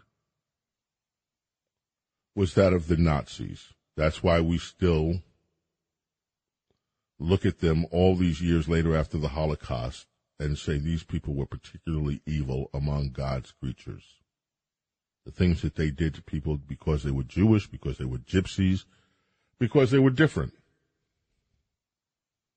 The atrocities, putting people in gas chambers, men, women, children, and just killing. That evil also does not take into account the other evils that we got from the communists Mao Zedong, Joseph Stalin. Do you know? Here we are, almost 80 years past World War II, and we still don't know the full number of dead in World War II. We don't. This was a war that ended up being fought in 70, over 70 different theaters on the face of the earth. And then after that, you have the communists that came in we don't know how many people Stalin really killed. It is well believed that it's over 20 million, including the starvation of the Ukrainians. You look at Mao and what the communist Chinese did, trying to cleanse China. Again, we think that it's over 20 million people, Chinese people that were killed. But where did a lot of this at least with the Nazis, stem from. It stemmed from something called eugenics. The idea that one race was superior to others, and it was okay to get rid of the inferior people. This idea, of course, stems from, when you look at the racial eugenics, stems from this idea that there are superior people. It's what allowed people for for generations, for centuries, to think that it was okay to enslave other human beings. These people, some of them call themselves Christians, some of them call themselves Jews, some of them call themselves devoted Muslims, whatever, and yet, with all the knowledge that we have about what God commands from human beings, these people thought it was okay, and they made justifications to do evil. They justified some of them. Now the communists decided, let's get God out of this altogether. We don't like the idea of God. People shouldn't even be worshiping God. But many people that have advocated evil do so around a spiritual banner or religious banner. And it, it, it has never failed to amaze me that people can look at whatever the figures are in the world, whether it be Christ, whether it be the ten Sikh gurus, whether it be Tao, whether which was and or Confucius, or whether it be whoever it is, whether it's Buddha. It has always amazed me that people can look at people who come here with a spiritual message and somehow or another distort and twist those messages to justify evil. Stacey Abrams, and there are others in the Democrat Party, black women, who loudly go around and shout about their right to kill babies, their right to kill their own offspring. We live in a world where killing black people is still cool among people. It's okay. I mean, you, you, go to every city in the world that black people live in, not in the world, in the United States of America, and every weekend, it's okay. 60, 70, 80 people shot, among them kids every week and you just roll into the next week, roll into the next week. No one ever knows their names. Nobody ever hears the stories because it's just numbers. It's just, ah, 50 more people, 60 people. You add it all up and what you see is that there is an shrug your shoulders. They're just black kids. They're just black people. Or they're just Hispanic people. Every week in America, there are young Hispanics, children that are drowning, are drowning in the rivers trying to cross United States borders. They don't even get funerals. Nobody cares what happens to those poor bodies. No one cares.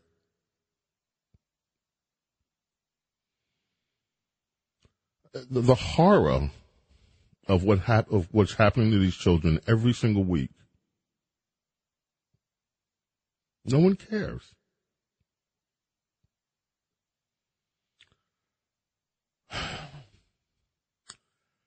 So when I hear Stacey Adams and I hear everyone else say that try to wrap this idea that it's okay to kill your own children. I wonder how these people look at history. Do they not understand that they are doing the work of the eugenicist who wanted to get rid of black people. Margaret Sanger expressly said she wanted to get rid of black people because she thought that they were inferior. That is why Planned Parenthood came to exi- into existence. It is an abortion mill that sits in the middle of almost every black and Hispanic neighborhood across America. They're Hispanic kids. They're black kids. Who cares if we kill them? And I'm telling you something, it is evil. It is evil to kill any, look, I just don't want to make this about black and Hispanic kids because the white kids, the children, they are children. They are children. And it shouldn't matter their color. They deserve to live. And when I hear these people, these Stacey Adams and all these others wrap this up, Gavin Newsom, and try to wrap it up in the flag of Jesus and try to wrap it up in the flag of the Bible, I think that there is something particularly evil about that. And this goes beyond my understanding. It is something that they will have to take up with God not with me. Welcome to the golden age of radio. James Golden, aka Bo Snerdley, is on 77 WABC.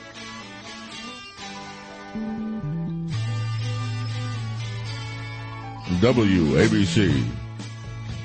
Dog Radio 77. The crew's in the house. It's our Saturday morning radio extravaganza.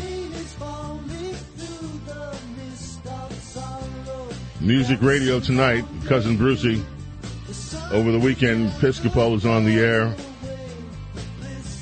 Sinatra, Dean Martin is on the air.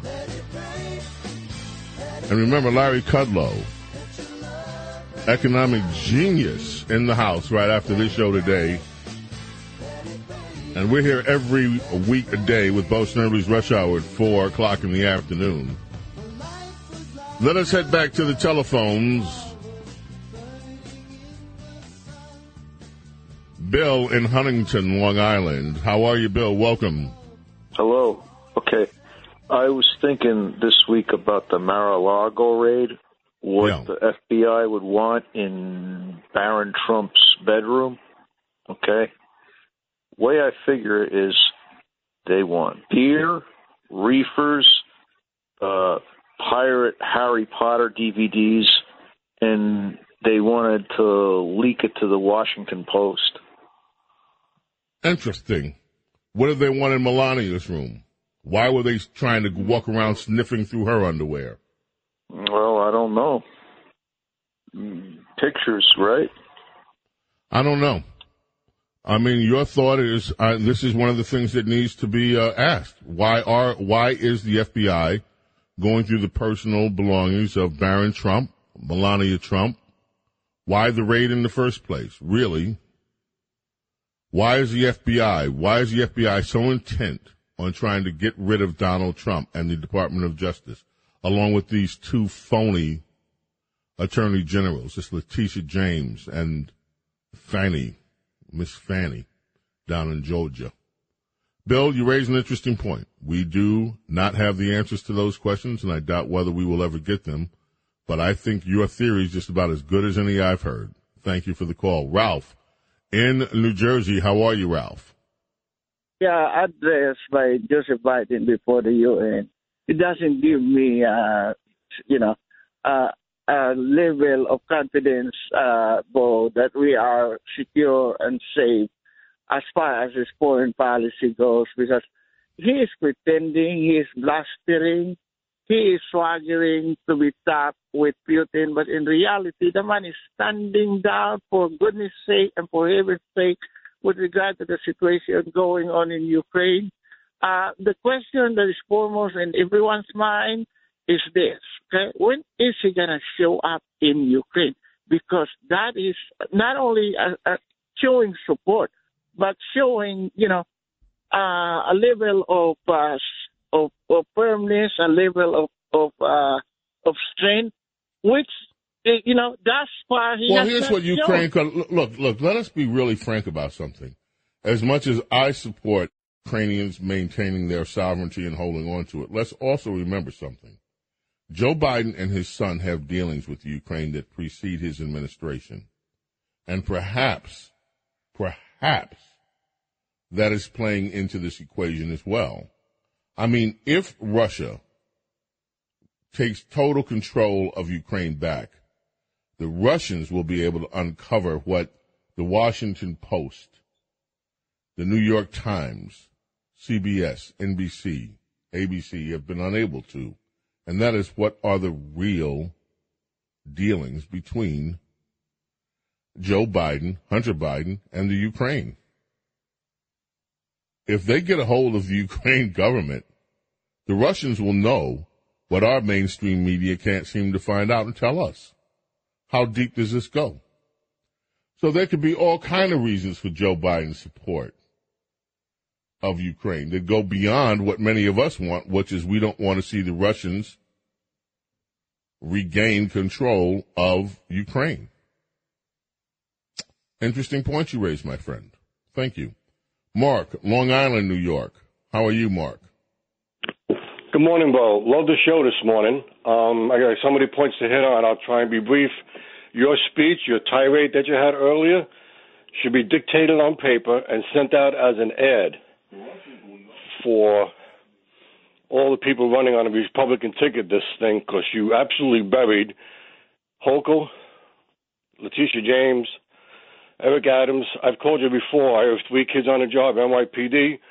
So far, one has lost his job, another one is pending, and it's an ut- it's an utter joke. Letitia James should focus on other things than Donald Trump. Why don't she focus on Cuomo that he's not in office anymore? All the debts he caused, and your show is one of the few that actually says it all and is not afraid of repercussions. And I'll go back to this Hochul ad I saw on TV yesterday. They ran an ad with no fact checkers. You know how if you put out misinformation, they cancel you? Mm-hmm, That in the January 6th things, five police officers were dead. It's funny. After It's my investigations, I thought only Ashli Babbitt was the only one who was killed. And that ad I've seen on several off stations like USA, Ion. Like I haven't seen it on the major networks, but it's coming. And why isn't anybody taking her to task with that? Why is that allowed to be put out there? But if you were to say something like that, Bo, all the all, all the Tide people and all the other ad people be pulling their ads from Mr. Catsimatidis's network and you. Am I wrong? You're not wrong about that. Look, this isn't uh, what happened January 6th. The way that these Democrats are lying about it is, in this case, criminal because that is misinformation, and the facts are easily available.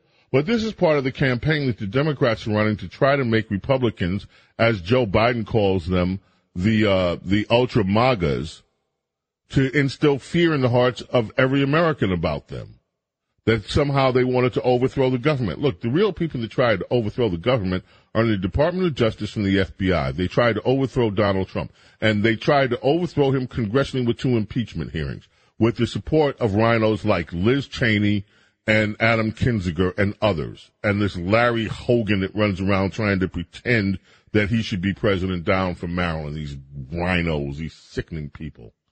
Anyway, look, you're absolutely right, and I do appreciate the call, and thank you for your very kind words. Appreciate those. Robert in New Jersey, you're up next. Hi, Bo. Uh, I just want to talk about, uh, oh, Trev, thank you for uh, your continued talk about the COVID test uh, scandal because I'm involved with a company that for 10 years has struggled. We finally were doing some tests. Uh, our product was $4.80. So for a $300,000 donation, she wasted $300 million of, of uh, New New York sta- taxpayer money. So I, I, I appreciate that you're still talking about it. Thank you. Now, look, this is what what what Hochul did should be investigated. This is this is classic pay for play. Her campaign takes in her camp takes in three hundred thousand dollars in donations. This company that ends up her donor ends up with the contract, and he charges twice as much as any other company. And by the way, there should be an investigation into this company for fraud. Why does your test cost twice as much as anyone else's? Why do you get to, you know, they have names for this. Remember how the Democrats used to go off on people, the evil oil companies, and they used to claim that there was gouging, price gouging? That's the term that these liberals, why isn't anyone using those two words with Hochul? How come your donors can price, price gouge on COVID and get away with it? Our number duo, canned. If you're on hold, stay on hold. We're going to take more calls. We also have Princess Di coming up. We've got a lot to do this hour. There's some news stories I have to get to. I promised two of them. Ask Damon, should I get my anti-vax friend's baby vaccinated without telling them? Huh. And also marital hatred, which I didn't know existed. Well, normal marital hatred is real. Here's what to do about it. Really? James Golden, aka Snerdley, coming back. Our number trio coming up. Don't go away.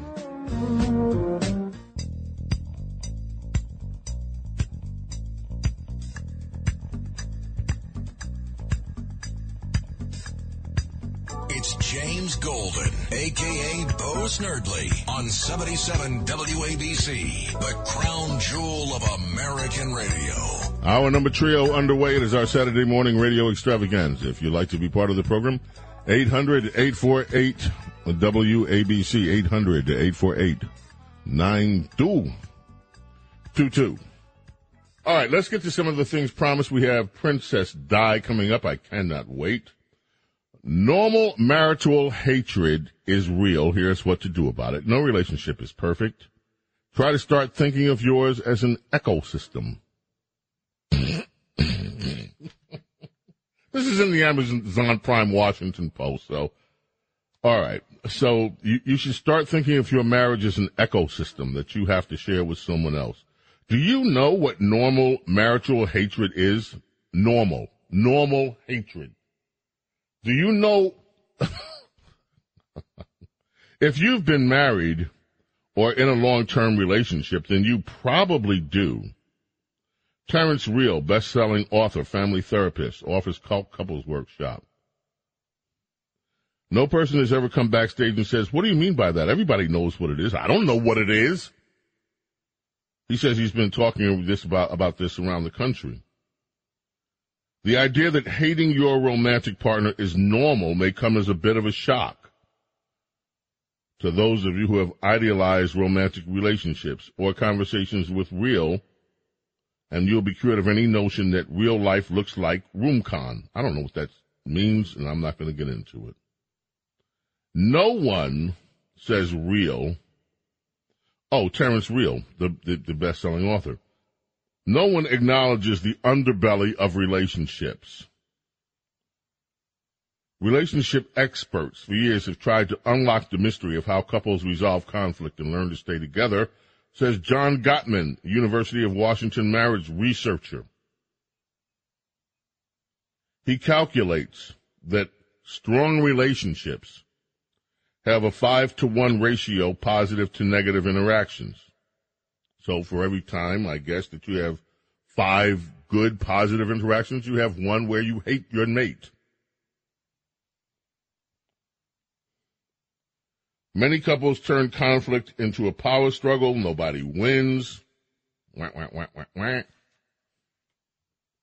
Here's what to know about normal hatred, marital hatred. It's okay to hate your partner. That's the first thing.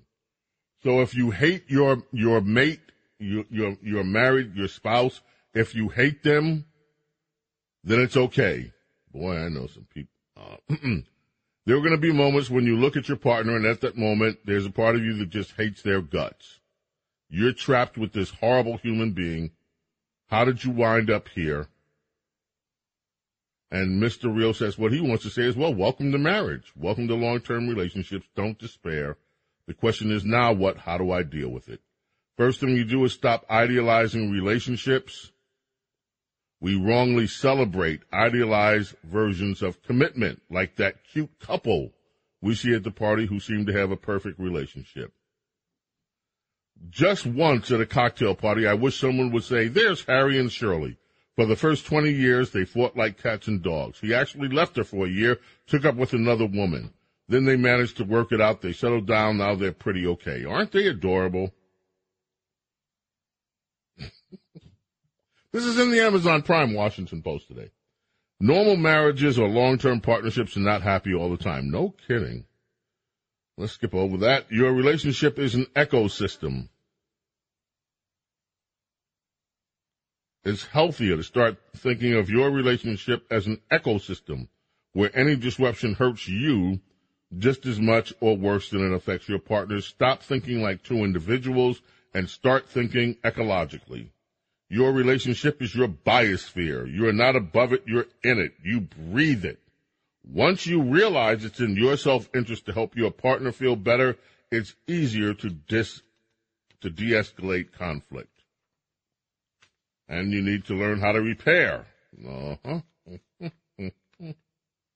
and you need to discover real intimacy. That happens when we learn to accept the imperfections of our partners, the character of the couplehood, you're clear about your partner's imperfections. You feel pain and frustration of it all, but you choose to love them anyway. That is mature love. Remember, it's okay to hate your partner. That's comforting, isn't it? Okay, we got through that. Let's get to this. If you'd like to comment on hating your partner, feel free. I'm here to listen. I care. Now we should ask Damon. This is also in the Washington Post today, the Amazon Prime Washington Post. Here is the column. It's an advice column. Ask Damon. Hey, Damon, should I get my anti-vax friend's baby vaccinated without telling them? Hi, Damon. My best friend is an anti-vaxxer. Not only COVID, all the vaccines. His wife is too.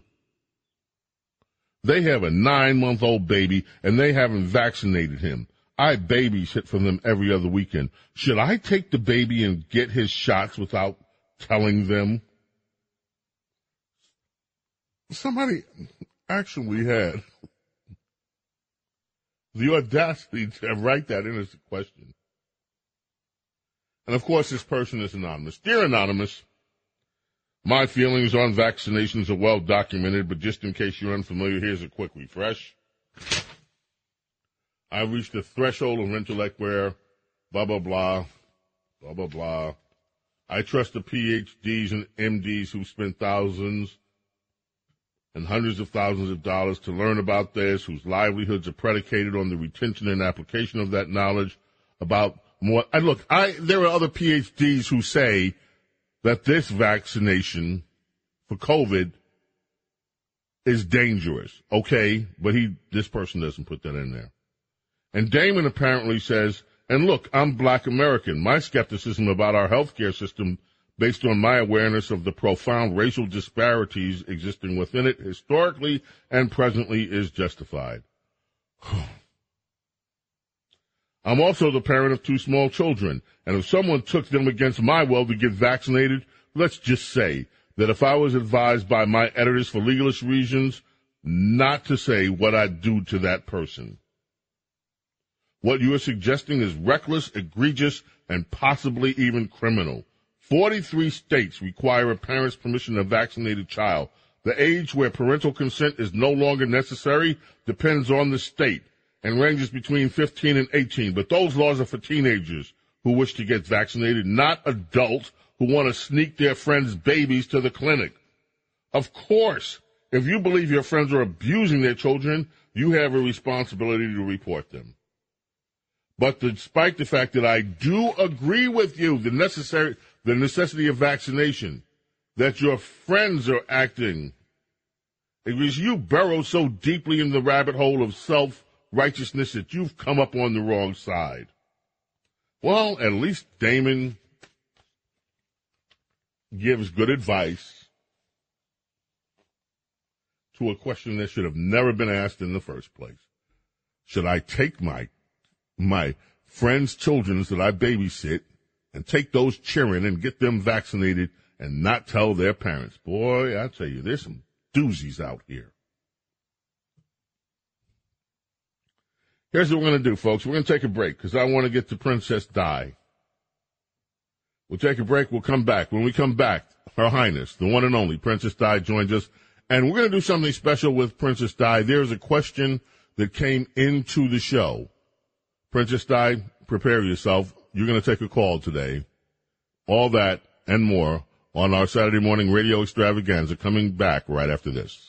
Cats at Night, celebrating truth, justice, and the American way. They're a bunch of cowards. We got to be tougher. That's the way the American people are. We were always tougher. We wouldn't have won World War II without the American people. We wouldn't have won World War I without the American people. We're a tough breed. Cats at Night, weeknights at 5. Truth, justice, and the American way. On 77 WABC. You know, you, you me feel so good inside. I always wanted a girl just like you. Such a. Pretty young you you?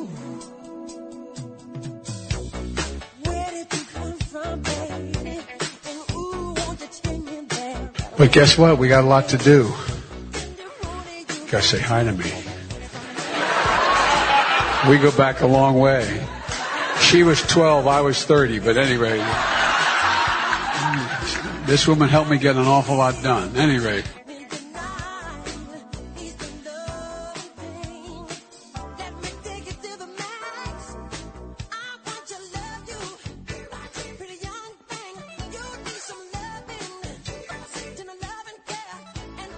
But guess what? We got a lot to do.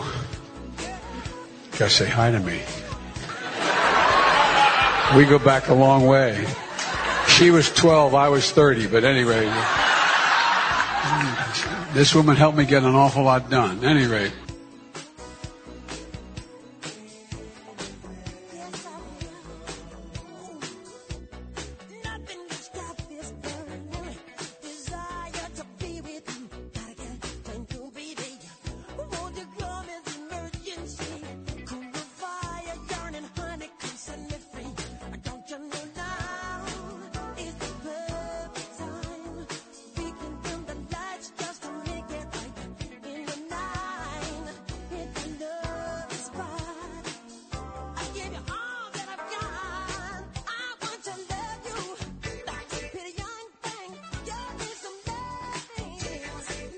Guess what? We got a lot to do.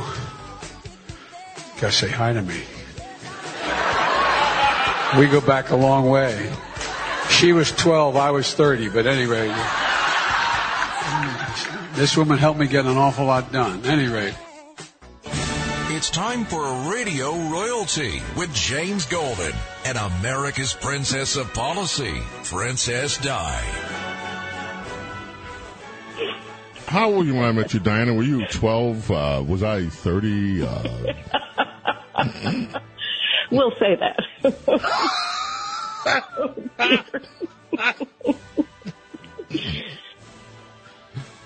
uh, how are they going to spin this, Diana? How, uh, how, do, how do they spin this? They Because someone's going to ask, somebody's going to ask Jean Pierre. Going to ask Karine Jean Pierre about this, and she's going to say, So, so, that's not the way things work around here. So, let me tell you, that's not the way things work. Of course, 12 year olds, of course, she was 12 and he was 30, but that's just the way that things work around here then. Yes, they'll say, well, as the president has said, and as I told you, and then they'll re- she'll recite all these non-related comments from the past and then say, we have no further comment. Princess Di, uh, I'm going to, uh, before we get to what you want to talk about, which I want to learn, we have a call for you. Well, the call was for me, but I saw the call and I said, no, we're both going to take this call together because this is a question uh, that maybe you have an answer to that would be different than mine. I want people to hear what that answer would be. Uh, so, Tony from Daytona Beach, Florida, welcome. You're on with Princess Di, and you're on with Snerdley. What's up, Tony? Well, my question is, and I'll hang up after and listen for an answer. Um, with the passing of Rush, do you think that the Democrats have gone all out on craziness because there is no one to regulate them on the airwaves? And the reason why I say this is because it seems to me, looking from the outer shell in that we are experiencing all out craziness. And I really believe it's because Rush used to contain them. He used to tell them or tell us, think about things, don't feel about things. And so therefore, I think that we are experiencing an all out craziness in our government. And I'm going to close with that and allow you to answer, please. Thank you for your call, Tony. Appreciate that. Diana? I totally agree with that. I think that, you know, the national presence of Rush Limbaugh reacting in real time to every single thing that the Democrats were doing, the left was doing as far as their strategies, their, what their statements were, what they really meant. He was able to put it all into context and to make you understand what the real motives were, what the real mission was from the left, and also how to counter it rhetorically. And so, yes, with that wonderful voice now missing, it is very, very easy for the left to throw out a lot of fog and throw out a lot of confusion. And there's no single voice in response. There's no Republican Party voice. I mean, that has been the case for a long time. But there's no real leader. I mean, there's Trump, but he's been effectively shut out of the social media world. So I think that your caller is absolutely correct. I think that that has allowed the proliferation of nonsense and craziness that has, you know, unfortunately hurt America, but it's also hurting the left.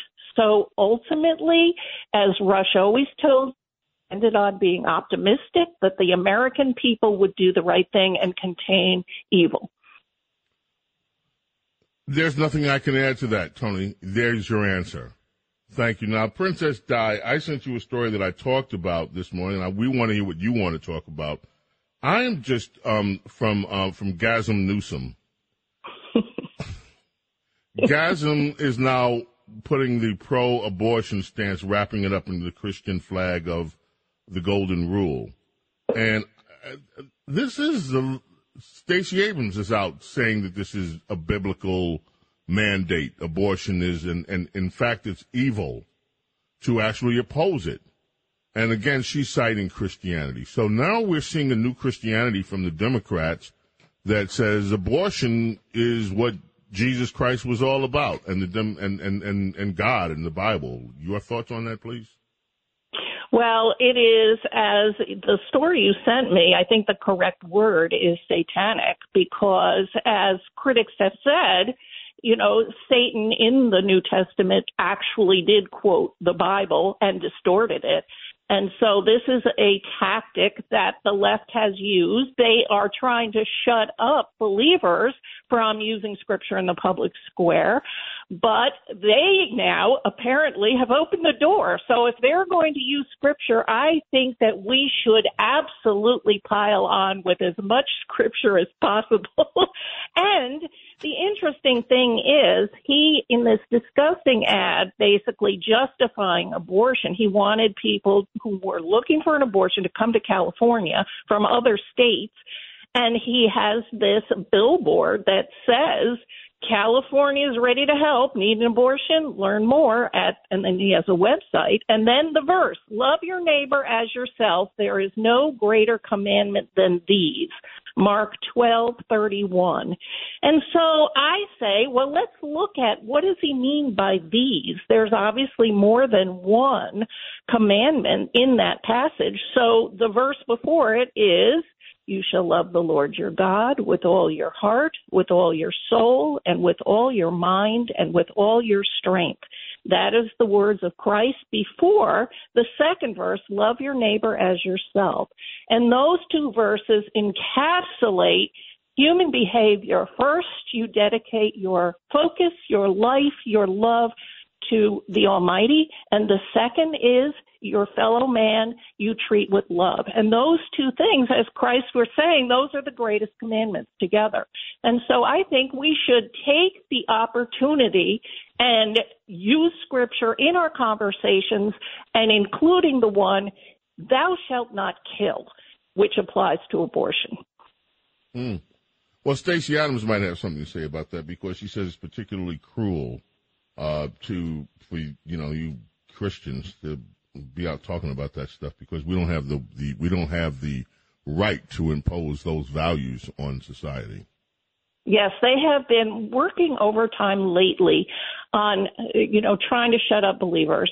And they're calling all kinds of normal religious expression as either fascism, Christian supremacy, white supremacy, they have really, folks, started to focus on believers, Jews and Christians alike. And they have been saying we were, we're all doing our own religion wrong. And they, in fact, you know, all the left wing positions, they're suddenly saying this is what Jesus would do in supporting all of the LGBT uh, moves they're making on abortion. And they're claiming Jesus' authority on these positions. And it's so, you know, on its face laughable. So I think that they are inviting us as believers to come into the public square and bring our Bibles. I think somebody ought to write a book about what the what they're doing with this their continued assault on people of uh, evangelical persuasions and also of just religious or spiritual persuasions. Um, I agree. I think funny you say that. I think that that may happen. Mm, okay. So, on your mind this week, Your Highness, Your Majesty, Princess Di, what has tickled your fancy, your interest this week? Well, one of the most important stories of the week is is is a news item that has been bubbling up for a while, but this is uh, this week. The headline in Politico is Visa is going to track gun store sales. Republicans are furious, and this is about a new merchant code that the credit card companies are putting on gun sales. And Democrats say this will help law enforcement because you know Democrats always want to help law enforcement to spot suspicious transactions that contribute to mass shootings and illegal firearms trafficking because you know Eric Holder especially is interested in stopping illegal firearms trafficking. But what is the problem is this is the the indication that there's going to be restrictions on commerce based on you know unpopular uh, businesses or industries with the left. And so if you want to purchase a firearm, there's going to be a quote unquote merchant code now on your credit card. Not that people use credit cards often. People usually use cash to buy firearms, but still there there are some and that will be able to be tracked. And you know there's no good outcome with you know the government or anyone using uh private industry to track uh, firearm purchases. So my view is for the GOP, this is job one is to secure the rights so there's no viewpoint discrimination on social media or commerce discrimination, buying, being able to buy and sell on any platform. And that is the greatest danger, in my opinion, for conservatives is that we are this is a, an agenda on the left to shut us out of the public square to shut us out of commerce. It's already happening. The my pillow guy and uh, dan bongino and a lot of conservatives cannot use paypal or uh, some of the other financial transaction businesses because of their point of view. And now, so the, you know, you, you mentioned that. Laura Loomer. Now, whether you agree with Laura Loomer or not, whether you think she's a crackpot or not, I don't think she's a crackpot, but I do think that Laura Loomer has been maligned by the press to make it appear that she's a crackpot. Now, one of the things that they did with her, they stopped her once social media banned her. They stopped all the banking, like you said, Yep. the PayPal's, her bank. I won't give the name of the bank. All of them stopped her from being able to do any transactions as a political candidate. So she was essentially frozen out. And now you're saying that they want to codify this. They want to, if you buy a gun, if you buy a weapon, they want to put a marker on you so that people can identify you and the potentially stop you from having this. To me, I don't understand how this wouldn't violate our commerce laws. Well, that's exactly right. But you don't see the Republican Party standing up. I mean, this has been an agenda that has been encroaching on our freedoms, on the right especially, for years now. I mean, you, you see what they've done on social media to people of a certain viewpoint. And I think viewpoint discrimination, protection of viewpoints has to be something that the Republican Party has to represent us by law and by defending us. And and you have Kevin McCarthy coming out with the commitment to America, which is sort of like the you know Gingrich agenda. Contract, yes, and and yet they're general, and you know the future is full of freedom and and all of those things, and there are some good things in there, but it's it doesn't have the bite that that it needs to have to protect us as citizens to to enjoy full citizenship rights, which we were endowed by our Creator. So I, I think that that is the most distressing news story of the of the week because it is one of a a piece with other aspects that the left is doing to basically shut us out of our own country. Let me get a reaction to you from something our beloved president said. Think about it. What in God's name do you need an assault weapon for? It's an assault weapon designed to kill people, to defend America, to defend people. But folks, look, it's just, it's just, we're just, it's way out of hand. I've taken on the NRA and I beat them before and I plan on doing Did you hear that? He's What? admitting that the point is to defend people. Yes. It's to de- defend America, to defend people. Why on earth do you need that? Well, you know, he confuses himself in the middle of every sentence. So Wait a minute. You said he conf- he confuses himself? We have another. We have another. Biden did a Ted Kennedy. Did you hear that one? Did you hear? Listen carefully to this sentence. Biden does a Ted Kennedy. Check this one out. That was I. What was the other Biden remark? I think it was uh, Republican bridges. Was it? Was that it? Let's see whether this is the one. Think about it. No, no, that's the first one. Truth is, there's a lot more Republicans out there taking credit for the new bridges and those bullets that are collapsing than actually voted for it. I love going by and they're young. And this is a great thing. I voted against it, but this is a great thing. They're taking credit for the buzz of the contraption. The buzz of the, con- the, the buzz of the. Listen one more time to the buzz of the contraption. Truth is, there's a lot more Republicans out there taking credit for the new bridges and those bullets that are collapsing than actually voted for it. I love going by and they're you know, And this is a great thing. I voted against it, but this is a great thing. What is the buzz of the, what is the buzz of the contraption? it's like where he says, "This is America in a nutshell."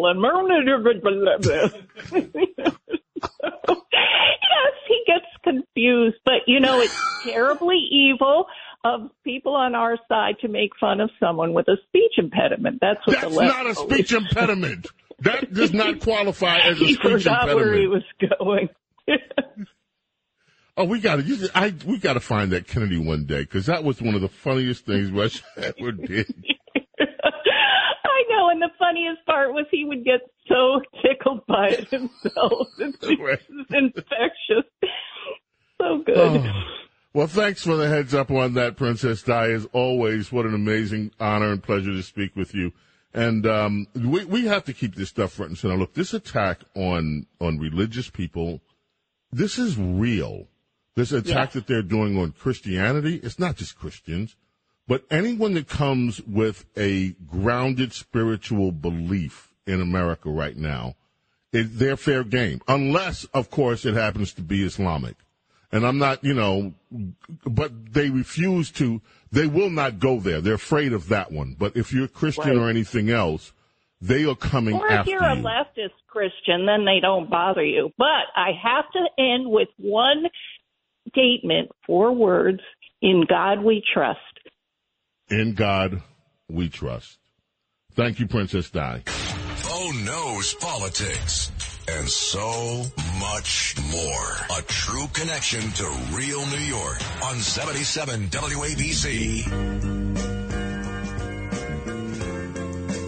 Todd Rundgren. Hello. Hello, it's me.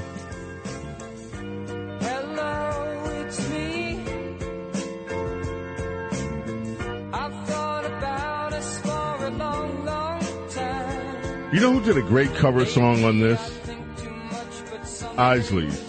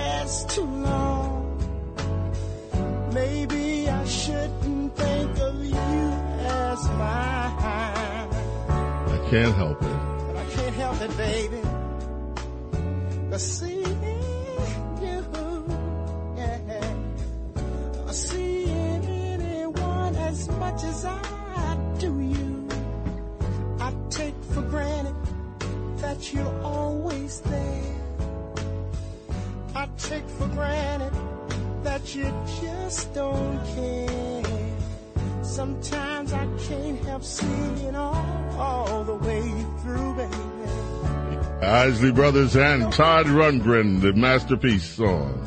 Hello, it's me. Let us, uh, before we head back to the telephones, George Will has a column today. I can't get into all the details, but there was one paragraph that really just, he's, George Will has done a job that most Democrats won't do as effectively, and that is trying to ruin the campaign of a Republican candidate. This, in this case, it's Mastriano who is running for governor in Pennsylvania. And here's just one paragraph from this column by George Will, the conservative George Will.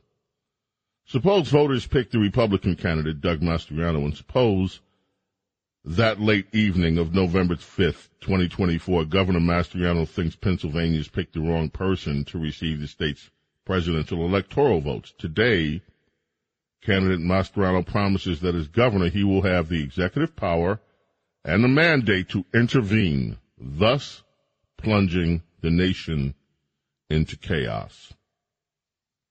Now, this is something, folks, that you should really pay attention to. What happened in Pennsylvania in the last cycle? You know, all of us now have been called election deniers. If you think there was anything wrong at all in the last presidential election, you're an election denier. And nothing wrong happened. Look, here's what, here's what we know. We know, for instance, that this was not in Pennsylvania, but this was somewhere else. But we know that there was a uh, one of these drop boxes that was recorded that was paid for by Mark Zuckerberg and Facebook through their the means that they got their voter election project there. We know that at this particular uh, uh, box, this mailbox, that there were twenty some odd people that showed up to drop ballots. Yet at this particular voting box, there were nineteen thousand votes received from it. We know that now. You explained to me how a vote box where that was under video surveillance, 20 some odd people showed up to put in ballots, and yet that same box can produce 19,000 votes. Now, to me, something's wrong there. Maybe not to you, but to me, something's wrong. We also know in Pennsylvania that there was a serious violation of the rules. The legislature said this is how it's done, elections are conducted, and if you read your constitution, the power to decide the rules for these elections are held within the state legislatures. We know that the Democrat elected Democrat Supreme Court in that state overturned those rules and implemented their own rules. Now that's wrong. You can tell me all you want to about election deniers. We know that among other things, they changed it with these so-called COVID rules. So all of a sudden now you have judges inserting themselves, deciding what happens in an election. We know that they changed the, ball- the, the, the time frames on when ballots could be accepted. Judges did this. Now, some of us say that's wrong. And we're not out of our minds. But yet, according to George Will, everything's hunky dory and that this guy, Mastriano, is some kind of a nutcase because he's saying, hey, I'm the governor and I can insert myself when something like this happens. George Will, what George Will, you and your establishment Republicans are the problem. You hate your own people. You, you won't defend Trump. You won't defend anything because it's not the establishment view. You'll go along with Democrats no matter what. And, you know, I respect George Will. I used to think he was such the, the conservative and now I'm sorry, I've just lost all respect for some of these so-called conservatives. It's like us, the people, we, the people, we, the people, have a right to question things that are wrong. And it's a shame that you can't, it's beneath you and your ilk to actually look at the facts and say, uh, look, I'm not asking you to say that Trump should have been elected. I'm not asking you to do any of that. But at least acknowledge that there were some things in this previous election cycle that were wrong and that deserve to be looked at. Just give us that little crumb. But you can't find it within yourselves to do it. And shame on you, George Will. Shame on you. Telephones. Let us go to Dom and my friend Dom over in Minnesota. How are you, Dom? Good morning, Joe Ball. I'm I'm fantastic. You know, Letitia James may have given the conservatives a sweet 30 second spot for the midterms. All the ad has to do is show pictures of Hunter, Hillary, Joe the pedophile, Fauci, and Chinese President Xi Jinping sitting behind the resolute desk in the Oval Office with a placard behind him that says "Kneel before Zod," and follow it up with "No one is above the law." Just ask Letitia James, New York's crime fighter extraordinaire. That would sell well. well, there you go. Dom, the new campaign strategist. Letitia James, let me one more time. I'm going to keep saying it over and over again until some Democrat calls and tells me that, that I'm wrong.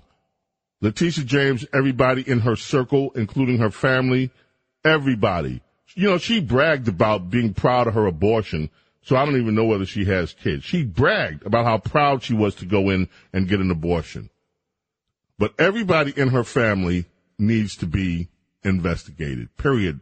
Ralph in New Rochelle, New York. Quickly, what's on your mind today, Ralph? Thank you for waiting, Ralph. That's quite all right. Good morning, Mr. Golden. Again with this Letitia James and Donald Trump. Why is she doing the job of the banks? Aren't the banks supposed to do due diligence on the loans they make to people that borrow the money? So why is she looking at the valuation of Donald Trump's assets where it's the bank's jobs to do that? And then why still isn't she looking into Chirlane McCray and that $800 million of Thrive money? Where the hell did it go? And why isn't she looking into New Yorkers that were defrauded and anyone else defrauded by that gentleman I mentioned earlier in California who gave all that money to people like Hillary Clinton that was stolen from clients? Yeah. Mm-hmm. Because Letitia James hates Trump and that is enough for Democrats. If you hate Trump, then you're in their camp and they regard you as the hero. Letitia James is a fraud as a state attorney. She doesn't care about a, a balanced legal system. This is all Trump hate. It has always been Trump hate and it will always be Trump hate. Welcome to the golden age of radio. James Golden, aka Bo Snerdley, is on 77 WABC. Ah, yes, in the glow of golden goodness, Marvin Gaye, Tammy Terrell.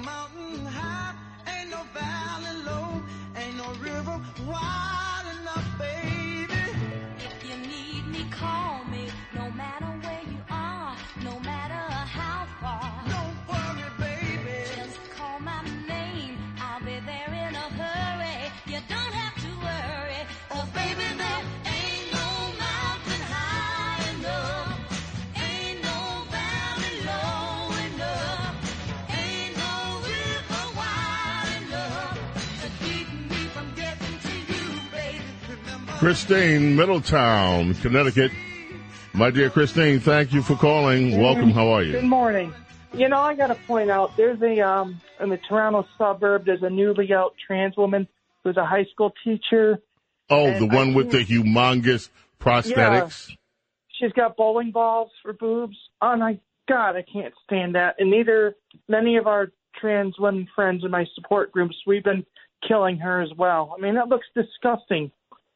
This woman, if you don't, if you have not seen these pictures, folks, she has prosthetics, and even the students now, some of the students are protesting now, protesting her saying this. She's turning their school into a circus. Her these prosthetics come. I'm not kidding.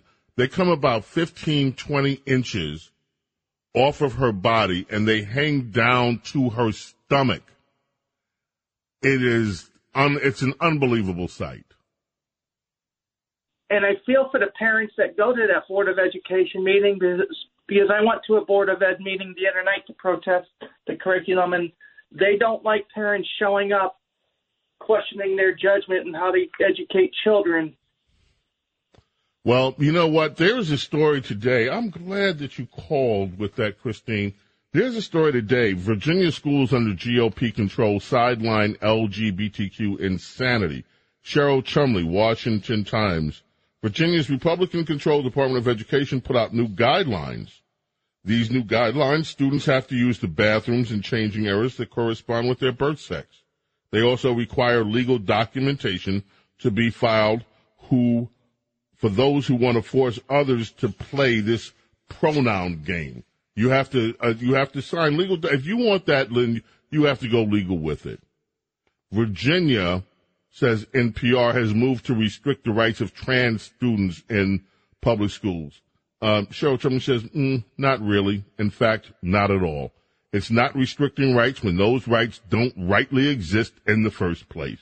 And in fact, were just given a few months ago by far leftists in government. We're not talking skin color discrimination. We're talking the normalization of a psychological disorder. Well, it's amazing they can't let children grow up, sir. It is, that is exactly right. Christine, I always love hearing from you. Thank you for bringing that to our attention. Let us go to Jim in Afton, New York. Jim, how are you? Hey, good morning, James. Love the show. Thank you. you. know, James, pe- people talk about the money that's shown, like with Kathy Hochul and the three hundred thousand dollars, but this company making six hundred million. No one talks about the the backroom cash deals. How all these politicians go into office thousandaires, they come out multi-millionaires. Look at Joe Biden. I mean, it's proven that Hunter took millions of dollars from our enemies, China, Russia, and they're living these lavish lifestyles. You know, I think the Republicans Republicans should do a forensic audit on all of them and see what. It, I mean, a lot of them are guilty of it too. You know, Aha, Donald Trump. That's what I was thinking. When you said Republicans should do a forensic audit, yeah, I said to myself, yeah, if they dare. Right, right. That's why they hate Donald Trump. He had money and power. He went in there for free. He had to turn down deals that he could have been involved in because he was president. Went in there for free and shined the light on him. Like people, you know, I said cockroaches. People, you know, people think you're sneaky. You know, be sneaky is intelligent. Cockroaches are sneaky, but when the light comes on, they don't get stepped on. Donald Trump shined the light on all these cockroaches, and now they're all scurrying, throwing everything at him so he could never get in office again. You know, I totally- the- the- Go ahead. no, just they, they they come out with this extreme wealth. These jobs never pay more than a couple hundred thousand dollars a year. I don't think the president's job even pays what's it four hundred thousand dollars a year. It used to Look 400, yes.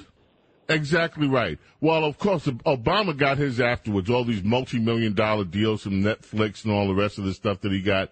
But I mean, Jim, you raise a great point, and Republicans should do audits if they dare. Sonny in the villages, Florida villages, the villages in Florida. Hi, Sonny, how are you? Yeah, good morning, James. I'm doing great. Uh, you are right on point on everything today. Great show, I have to say. Uh, but you know, I want to add on what you said earlier about the Holocaust. Uh, I I really know a lot about it. I studied the Holocaust for years, and what they use. And I'm, you know, you left this word out. It's a very strong and powerful word, and I see it here in the U.S. now more and more. It's the word of propaganda, and it just basically means, you know, they they just function on lies and fraud, as we've all seen, deceit. It's it's it's just at the it's just at a very high level. And now with this witch hunt, constantly is growing against uh, Trump, and it doesn't stop, and it's it's leading to us who are supporting him. So what I want to say is, me and my friends from Staten Island, I'm a snowbird coming down here. we come out with this uh, campaign, or you call it a movement, but um, we, we're trying to make this on November 2nd that everyone wear, and it's been calm and peaceful, a MAGA hat, and just uh, you you wear it proudly. You don't have to march or or go to a rally or anything like that. You know, but you know what? It'll speak millions of words out there. It'll show solidarity to to Trump. If you don't like Trump, a- at least for America and the flag, and, and you know resistance because what now? All the Holocaust, all the museums, and there's many of them in the United States. That's what they profess. They bring schools out there. It's called resistance. It's not being violent, but we can't take this anymore. It's affecting all of us, especially to us on the right. We had enough, and we have no say. And you know, and I, I have to say this, and don't take this in the wrong way, but uh, you know, Bo, one of your colleagues, I called him up a couple of nights ago, and he, he said it's a bad idea. He, he said I can't support it because it shows divisiveness. Well, let me And tell you something. There is nobody in this country that has shown, shown more divisiveness than the Democrat Party. Letitia James, the FBI, the Department of Justice, this Fani Fani person, uh, the Fani Willis down there in Georgia.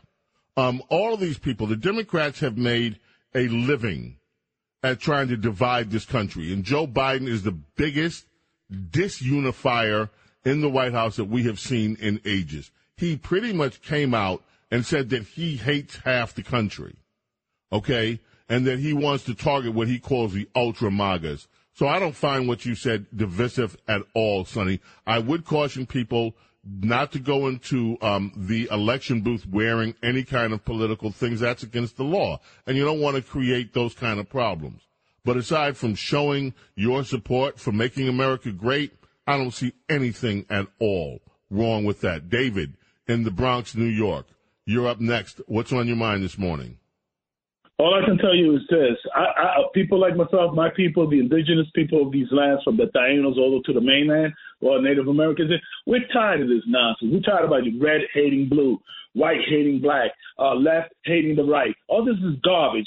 These are our lands. Well, we got one answer for you guys, and we don't care about the Christian, your Christian or the Quran. We don't care about that nonsense. What we care about is Nonsense. this. This is our land. These are our lands. Get the hell out. Get your European ass out. Get your African ass out. Get your Asian ass out. If you're not indigenous of these lands, get out. We By have the our own hello, beef. hello, We have our own hello, beef. David. Like your The, indi- the, the so-called indigenous people came over from some of those places that you say get the hell out. There were people here before them too.